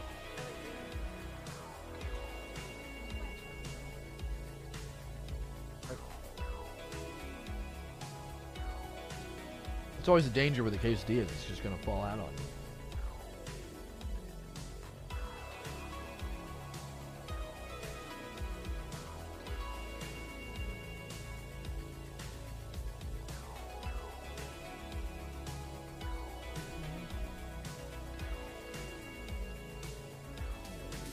J is pronounced H. I know, I'm out of practice.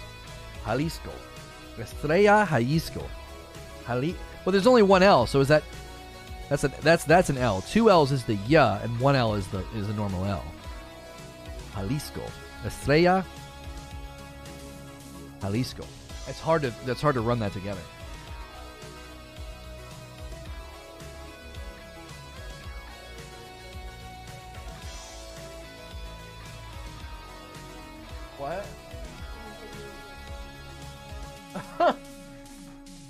Beer, anyone? No, no, no. We're drinking tonight with Hilly. I'm not doing anything. I'm not doing that now.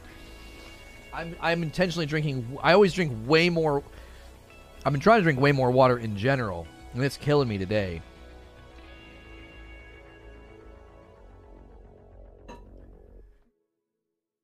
Burnt quesadilla today? No, not today. I set a timer. It tastes like the inside of an oven that one time, Mama. That was rough. I downloaded Human Fall Flat on PC. Game Pass advised it's cross platform. Oh.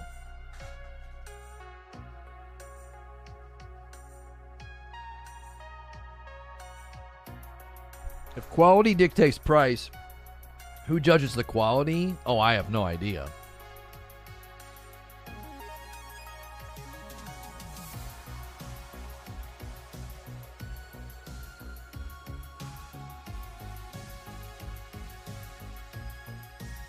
So Mithrak says, if you'd give advice for new players who are interested to jump into Dark Souls, what would it be? Dark Souls players are split on which one you should start with. Like which which game you should start with. I found Dark Souls 3 to be pretty approachable. Um if you start with Dark Souls, you know, 3, I think 1 isn't 1 supposed to be like the most unapproachable. Um and and I think three is considered one of the more approachable, more linear, more accessible Dark Souls. So the Souls guys can debate till the cows come home on like which one you should start with. I can tell you, as somebody who enjoys the games, I'm decently proficient at them, but I genuine I generally fall out and I run out of endurance. You have to analyze losses differently than in other games. Okay when you fail at a boss fight in most games, you're you're generally like, "Oh, let me try again." You know, let me try again. And then you make a couple adjustments. In Dark Souls, it's like, "Oh, I died for the 15th time. I just got reminded about being greedy." getting greedy gets you killed in those games. You have to know when to stop swinging and get the frick out of dodge. Like, stop swinging, dodge, roll, parry, whatever. Greed is is I think greed and impatience are the are the leading killers in a game like Dark Souls. Greed and impatience. Greed because you play sloppy and go for extra hits when you you shouldn't. You see their health getting low and you you you loosen up and you don't play tight because you're getting greedy. You're like, "Oh, let's finish this fight." Greed will kill you and so will impatience. I can't go back and fight a boss for the ninth time. I don't have the patience and the endurance for it. People like, ninth time? My gosh, you're going to fail at some of these bosses 20 and 30 times. And if you're not a player that can embrace that, then you're never going to get anywhere.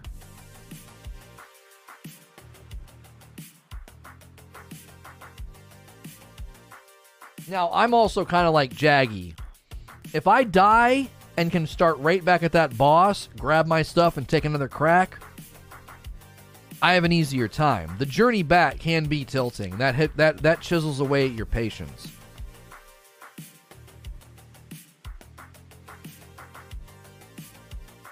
Because I would rush back, the rats, the rats in the sewers would get me, take some of my health, and then I'm grumpy and now I'm in a bad state of mind. You know.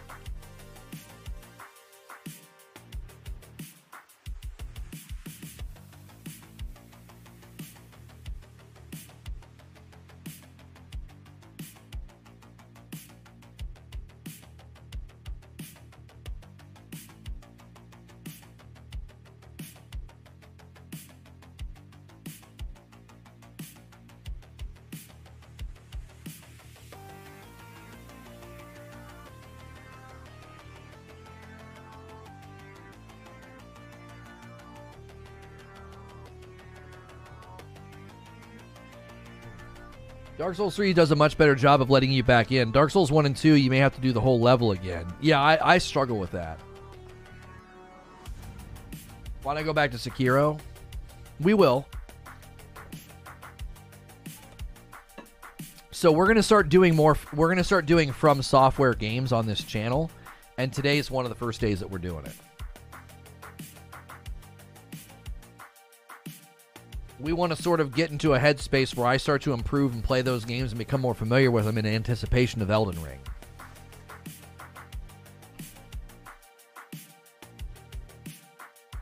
Journey back is what I hated most about Dark Souls, but oddly I don't mind it in Metroidvanias. Metroidvania is not a journey back, it's a retread with power.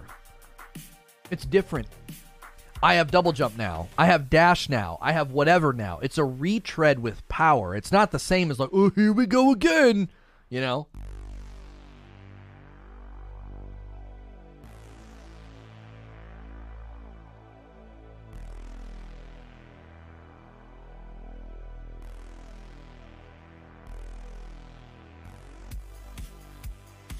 Where would you rank Demon Souls PS5?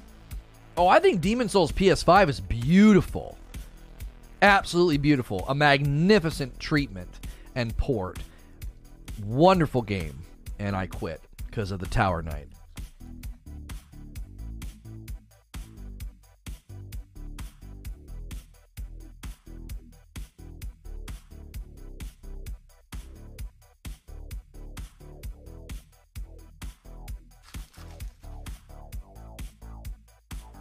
I meant the journey back on a game like Sundered and Blasphemous.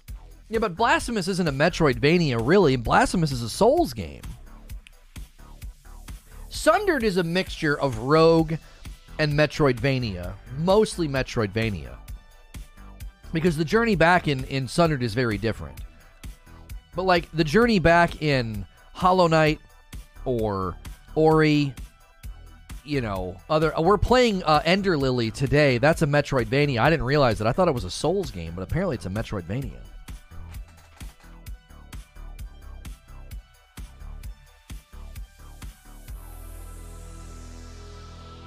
You don't know what state of play is? It's when Sony does a presser and they talk about their games. So we watched a bunch of the trailers this morning from it.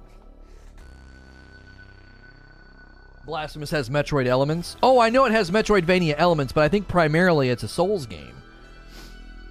At its heart of hearts, it's a Souls game. That's why I stopped playing it. Um, Here, let's do something. I'm going to run upstairs really quickly and use the restroom and refill my water. If you're a paying member and you want to submit a question that is off topic, we like to treat the last 30 minutes as a bit of an AMA. Ask me anything. Um, feel free to do that. I'm, I'm going to do this. I'm going to do this and switch scenes so that I can go in and delete everyone's questions in case somebody already submitted two questions. I highly doubt anybody did. But if you want to submit questions now for sort of a, an ask me anything, feel free to do that with the question command or the Q command in chat or in Discord, and I will be right back. And we are playing Dark Souls 3 today. You get to watch me rage out and get angry. We're going to be showing off the FPS boost gameplay, okay? I'll be right back.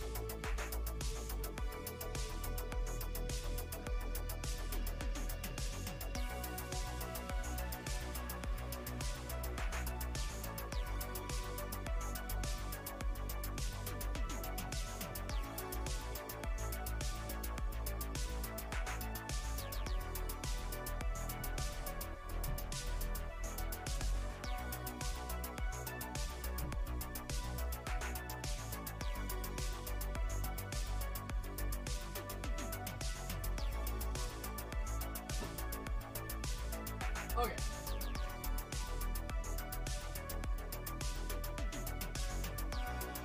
What Metroid game, Metroidvania game am I playing today? It's called Ender Lilies.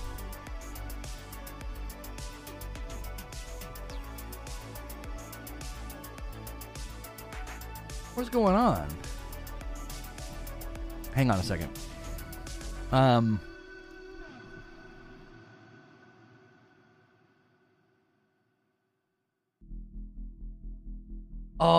I always have to have a test question in.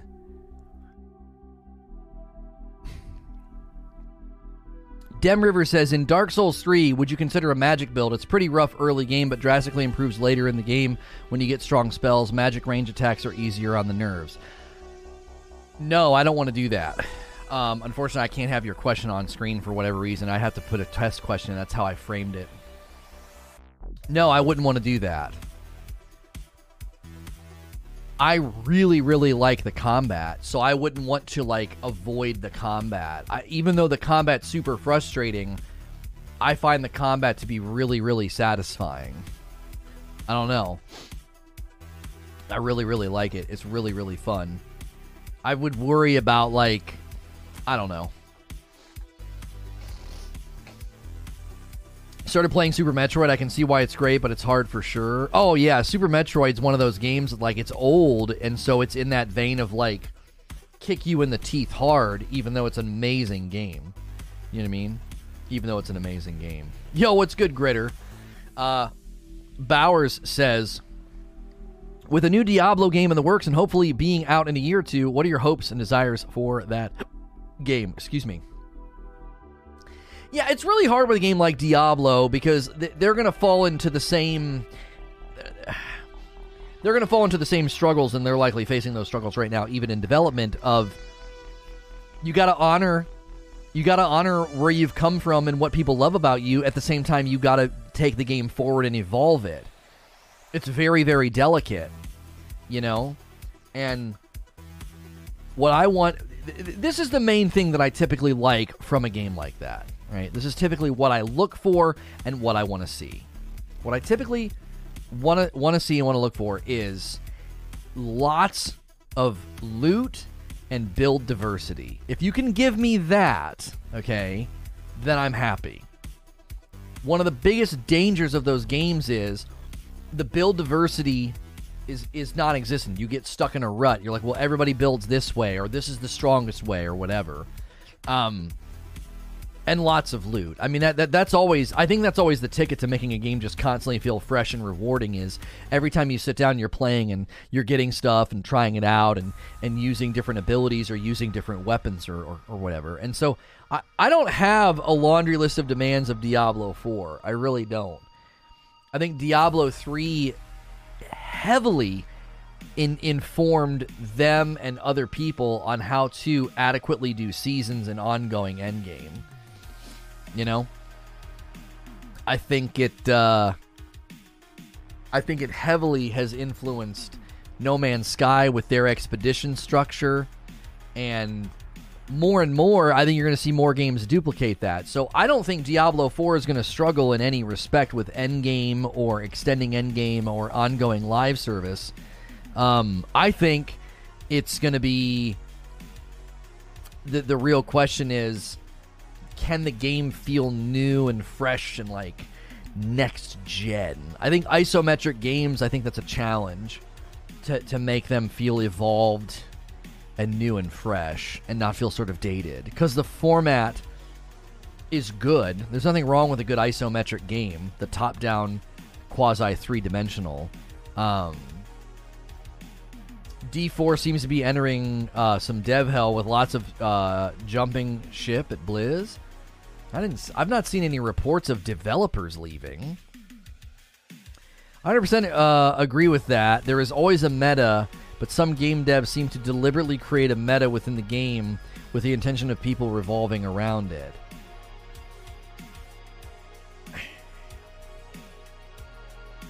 Yeah, and I don't know if there's a way to do this, but this is this is how I would do it if I was a developer.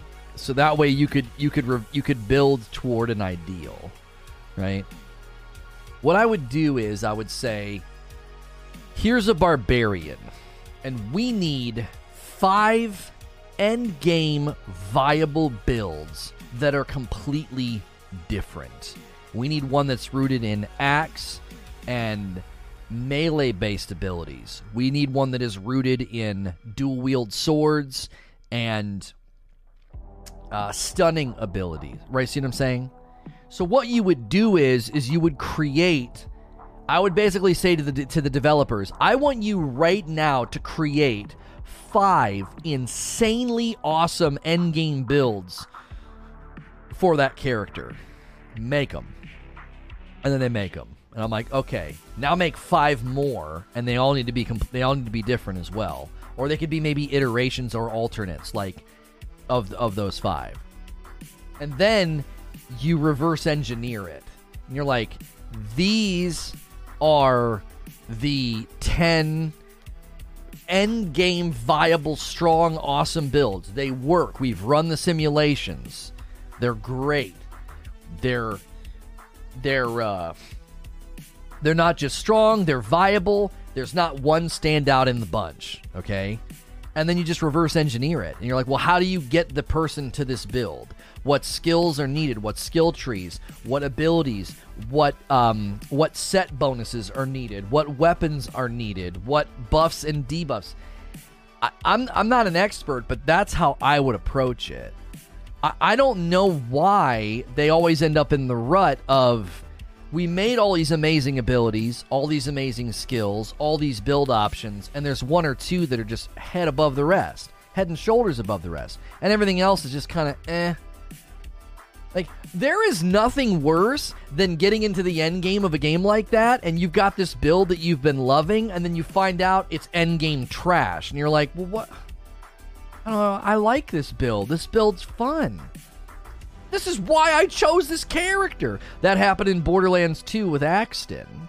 You'd get into the end game, and his end game builds were a joke in comparison to the other players. You know, a, a, a Cataclysm end game build for a Siren, or a, a Gunzerker. I forget the one build for the. the there was like the Grog nozzle, you know, Dupa build for the for Salvador. And then Axton's sitting there with nothing. Turrets get destroyed almost instantaneously. They don't scale properly. Yeah, like Outriders. I get all the way to the game end game of Outriders, and I got a Devastator. I picked him on purpose. He was fun in the early game, just like Axton. Axton is super fun in the early game of Borderlands 2. And then you get into the end game, you're like, this guy's this guy's garbage. You know, people are like, well, if you want to play as a Devastator, you got to do this, this, this, this, this, and then you got to get this legendary. And if you don't get this legendary, the build won't really work. And I'm like, shut the frick up. I'm not playing. You know. If you start at the end game and you make four or five crazy, awesome, strong builds, you know, the and then that's the ideal that you build to, you don't end up with a pigeonholed character. Angry Joe's review of Dark Alliance was great, but by watching you suffer through it, it saved 60 bucks. If only the devs could tune in to you and learn something, because I was really looking forward to it.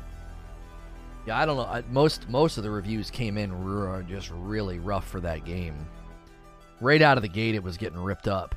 It was getting ripped up right out of the gate. Gritter Gritter used the Q and A right now. The Ask Me Anything AMA. When can we expect a dark roast for Rageous Roast? It's in process right now, Gritter. I think we should have it.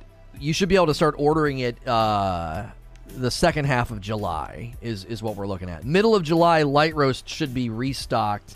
We're down to like the final sixty or seventy bags, and then um, and then the dark roast will uh the dark roast will be um like second half of this month. So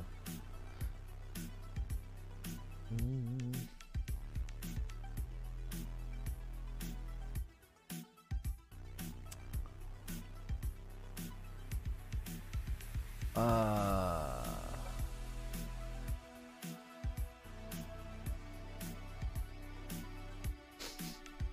uh,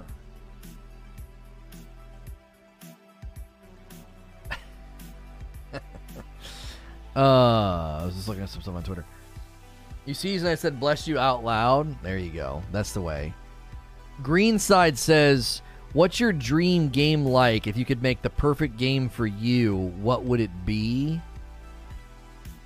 Um,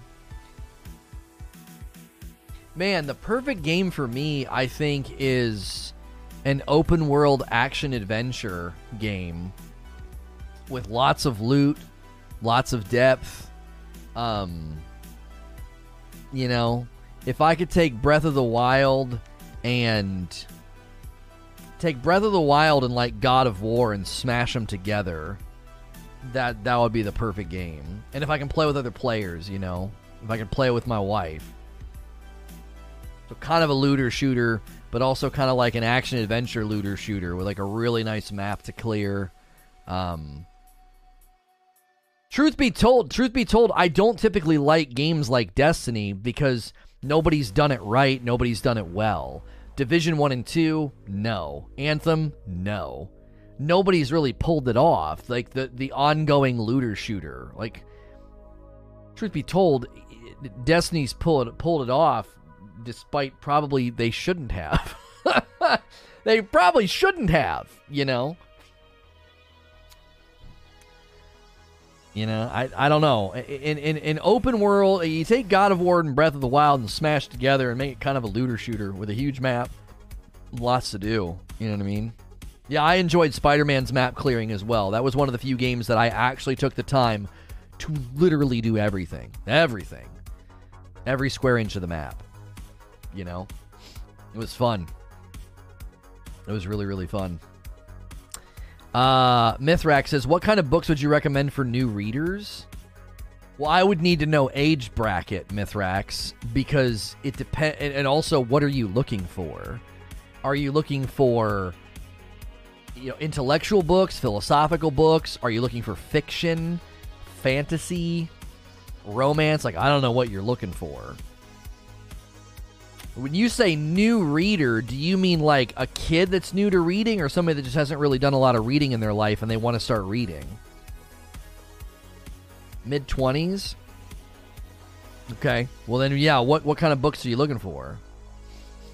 Uh, $70 games will just have people waiting for the sale, says Patrick with the $5 tip. Thank you. Thanks, Patrick. Yeah, maybe that's possible. It, it, could create that that that delayed thing where people are like, "Well, when's the sale? I'm not buying the game at launch." You know what I mean? Um, I suggest comic books. I'm serious.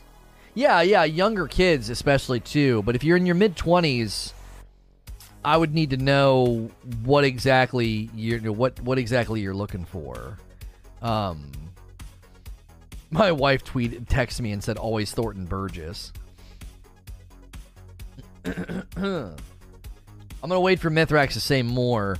Uh, King Salty says, "I don't remember if you were specific about uh, what you did yesterday, uh, or even if you wanted to be. But what did you mean about growing spiritually? If you don't want to answer this, I understand.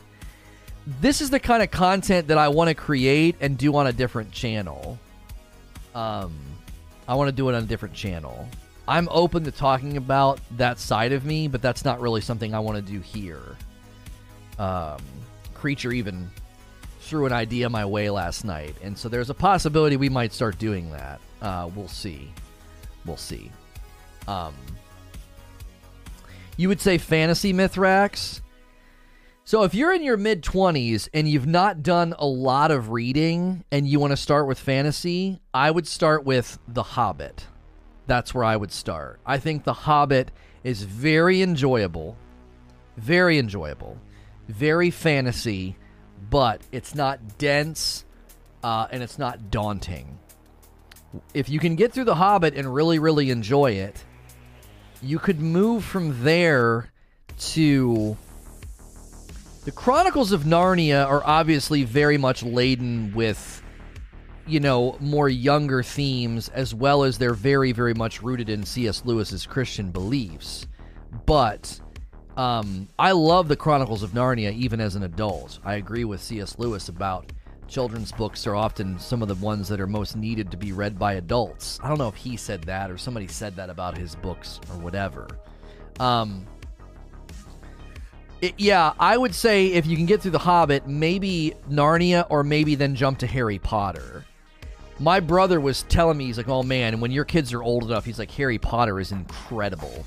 So I'd go from you know The Hobbit to maybe Narnia to Harry Potter.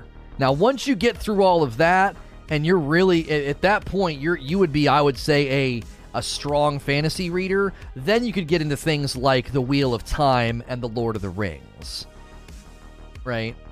Or you could get into the Game of Thrones stuff I think Game of Thrones is going to be a little bit more, you know, preference too, because you know they're they're more adult. Than the Wheel of Time is is dense and incredibly substantive, and my brother says it's amazing near the end. Like he says, it gets so much, it gets it kind of lumps, uh, slumps, and then it gets much much better. Uh, and and Lord of the Rings is the same. Like Lord of the Rings is really really slow and really really dense, but excellent, right? George at the twenty spot Howdy, my friend. Got here late. Hope it was a good stream. Thank you. I appreciate that, George. Um, so that'd be my recommendation. Um, I hated The Hobbit. It's way too tedious. I don't want to read 20 pages on how green the grass is. You're thinking of The Fellowship of the Ring, Atwood. Hobbit's pacing is quick and not hyper descriptive. You're thinking of The Fellowship of the Ring. There's an entire section in The Fellowship of the Ring where he describes the road when they're being chased in the very very beginning when they're on the road and they got the dark riders and stuff you're thinking of the fellowship of the ring the hobbit is not like that the hobbit is short and to the point the, the, the first series in lord of the rings fellowship of the ring is really really highly a lot of the times highly criticized and highly abandoned for that reason people are like this is ridiculous it's so dead it's so descriptive eh, Hobbit's got amazing, really, really accessible pacing. So, those would be my recommendations, and people in chat are making plenty of recommendations as well. If if you can get into if you can get into the Hobbit, that's your inroad to Narnia, Harry Potter, Lord of the Rings, Wheel of Time. Like the, the, then the whole world opens up to you. If you can get through Hobbit, I think you'll you'll get a taste for it. Uh, Echo Hammer or or Sven, what kind of bands do you listen to? that most people wouldn't expect. Um, I mean, everybody knows I love Foo Fighters and Explosions in the Sky. Those are like my top two. I mean, after that, I don't know if it would blow your mind. I mean, I listen to virtually everything. The only thing I don't really get down with is country and hip hop. Those are the two the- those are the two genres that just never landed on me. Um, so the really heavy music like August Burns Red, uh, you know, you know, way back in the day, I listened to heavy stuff all the time. It's hard to listen to heavy stuff at length now. Um, you know, the new Foo Fighters album is great. I really, really liked it. And uh, yeah, I like Biffy. Um, yeah, I don't think I'm gonna shock you with any of the stuff I like to listen to. There's an Italian. There's an Italian pianist. there's an Italian piano player that I absolutely adore. His one album. It is beautiful, and I can never remember his name. He has a song like Nova Nova Blanche or something. That's how I always find him.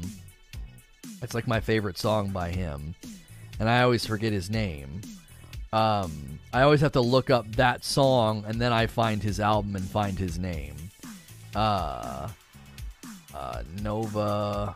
I think it's Nova Blanche or something. I'm I'm not. I'm. I'm probably getting the name wrong, or Blanche Nova or something. I am bad about this. It's something like White Clouds, but it's in. It's not. It's not in English. Um, I can't find it. My wife has it marked somewhere. Wait, I think I liked the one song, so I would remember it. No, I didn't. Um, yeah. I don't. I got. I gotta save it. I never save it. I, I do it every time, and I never save it, and then I can never think of his name. Um. Uh. Recently learned that Dave Grohl was in Nirvana. Yeah, he's the drummer for Nirvana. Yep, yep, yep. Uh. Orphan Twin says E3 this year was whack. It felt propped up and overextended, in my opinion. Is there any saving that? There was a time that I looked forward to it. I mean,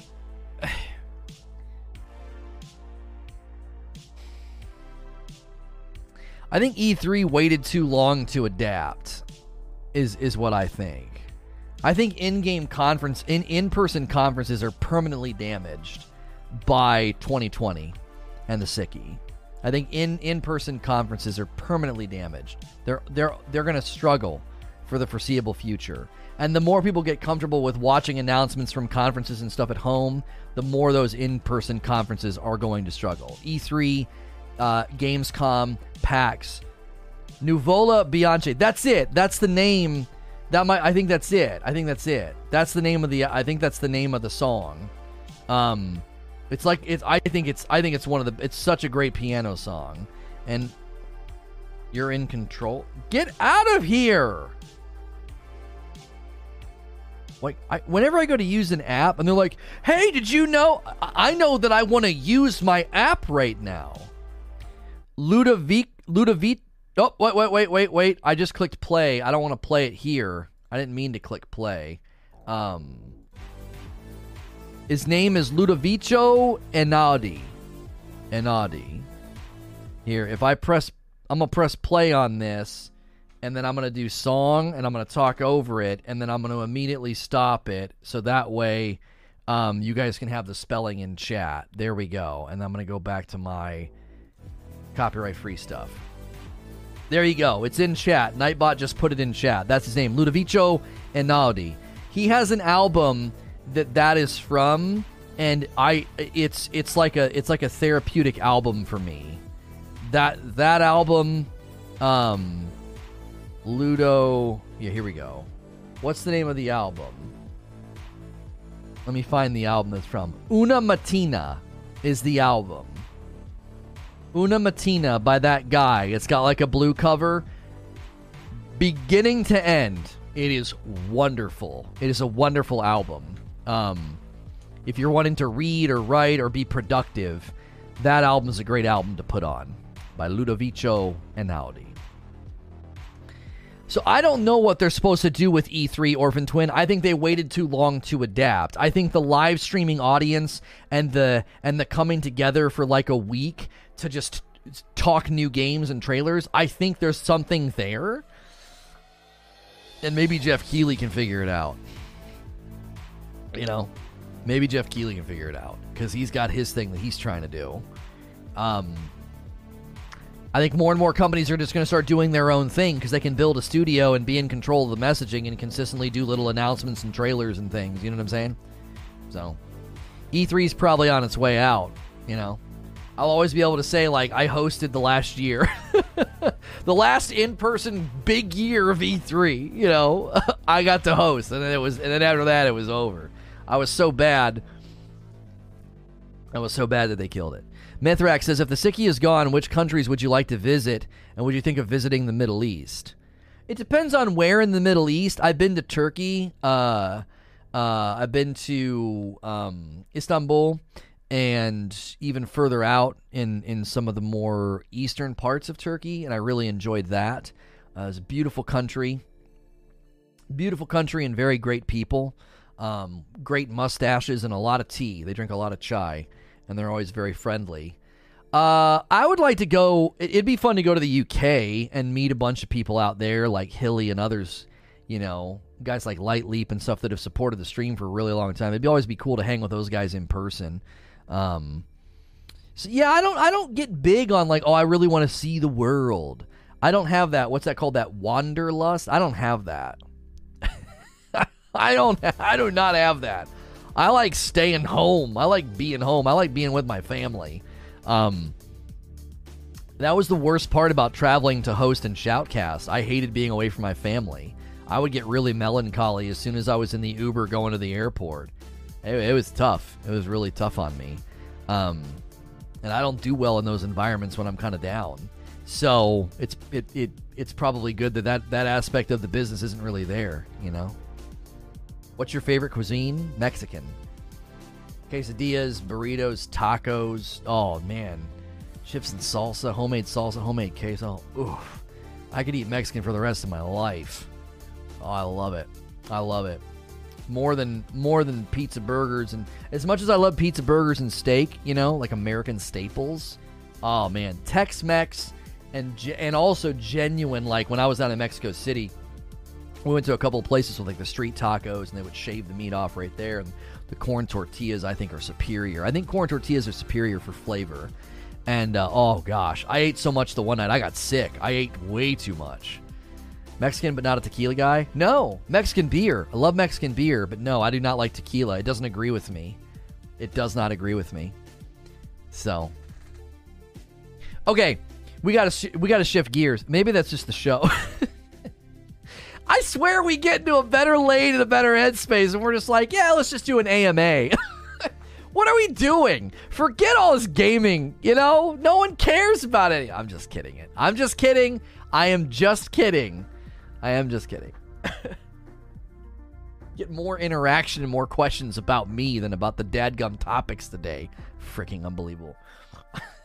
Let me get you guys a link. We're we're gonna use live redirect. We're gonna use live redirect. Let me make sure the Dark Souls stream is featured on the channel. Um, I do like ending the stream with AMA. It is fun. We did that yesterday. I enjoy it. I enjoy it. I'm I'm giving you guys crap. I'm giving you guys crap. It's not it's not your fault. Today was I think was it's possible it's a mixture of the holiday Friday and you know maybe the topics just weren't hitting as strong as we thought they were going to. Uh, let's end the poll. we intend to talk about the topics, but chat's more interested with you. I, I, I creature continues to say that it's supposed to be a, it's me. I'm like I don't think so, but maybe he's right. All right, we got the link in chat. We got it pinned at the top. 310 votes on the poll. Video game prices, should they start charging 70 or more? Yeah, a lot of no's there. Uh, mostly people saying no. So I'm not surprised. I'm not surprised at all. Um, and let us get ready for the big time. Now, unfortunately, uh, no, that's not what I want. I, I need to run OBS as an administrator. We got to figure out why my gaming rig is consistently having like system wide hitches. It's really frustrating. Um, it's really really frustrating. That's gonna that's gonna be rough today. It's gonna be rough today in in Dark Souls if I get like a system wide hitch in the middle of a fight because it it doesn't happen often, but it happens like once or twice. Um, so it's it's the whole machine. It's not OBS. I thought it was OBS, but it's not OBS. So, um, and also there's a way there's a way to go into Task Manager and go to OBS and set priority to real time. Yeah, I'm gonna do that. That might help too. Okay.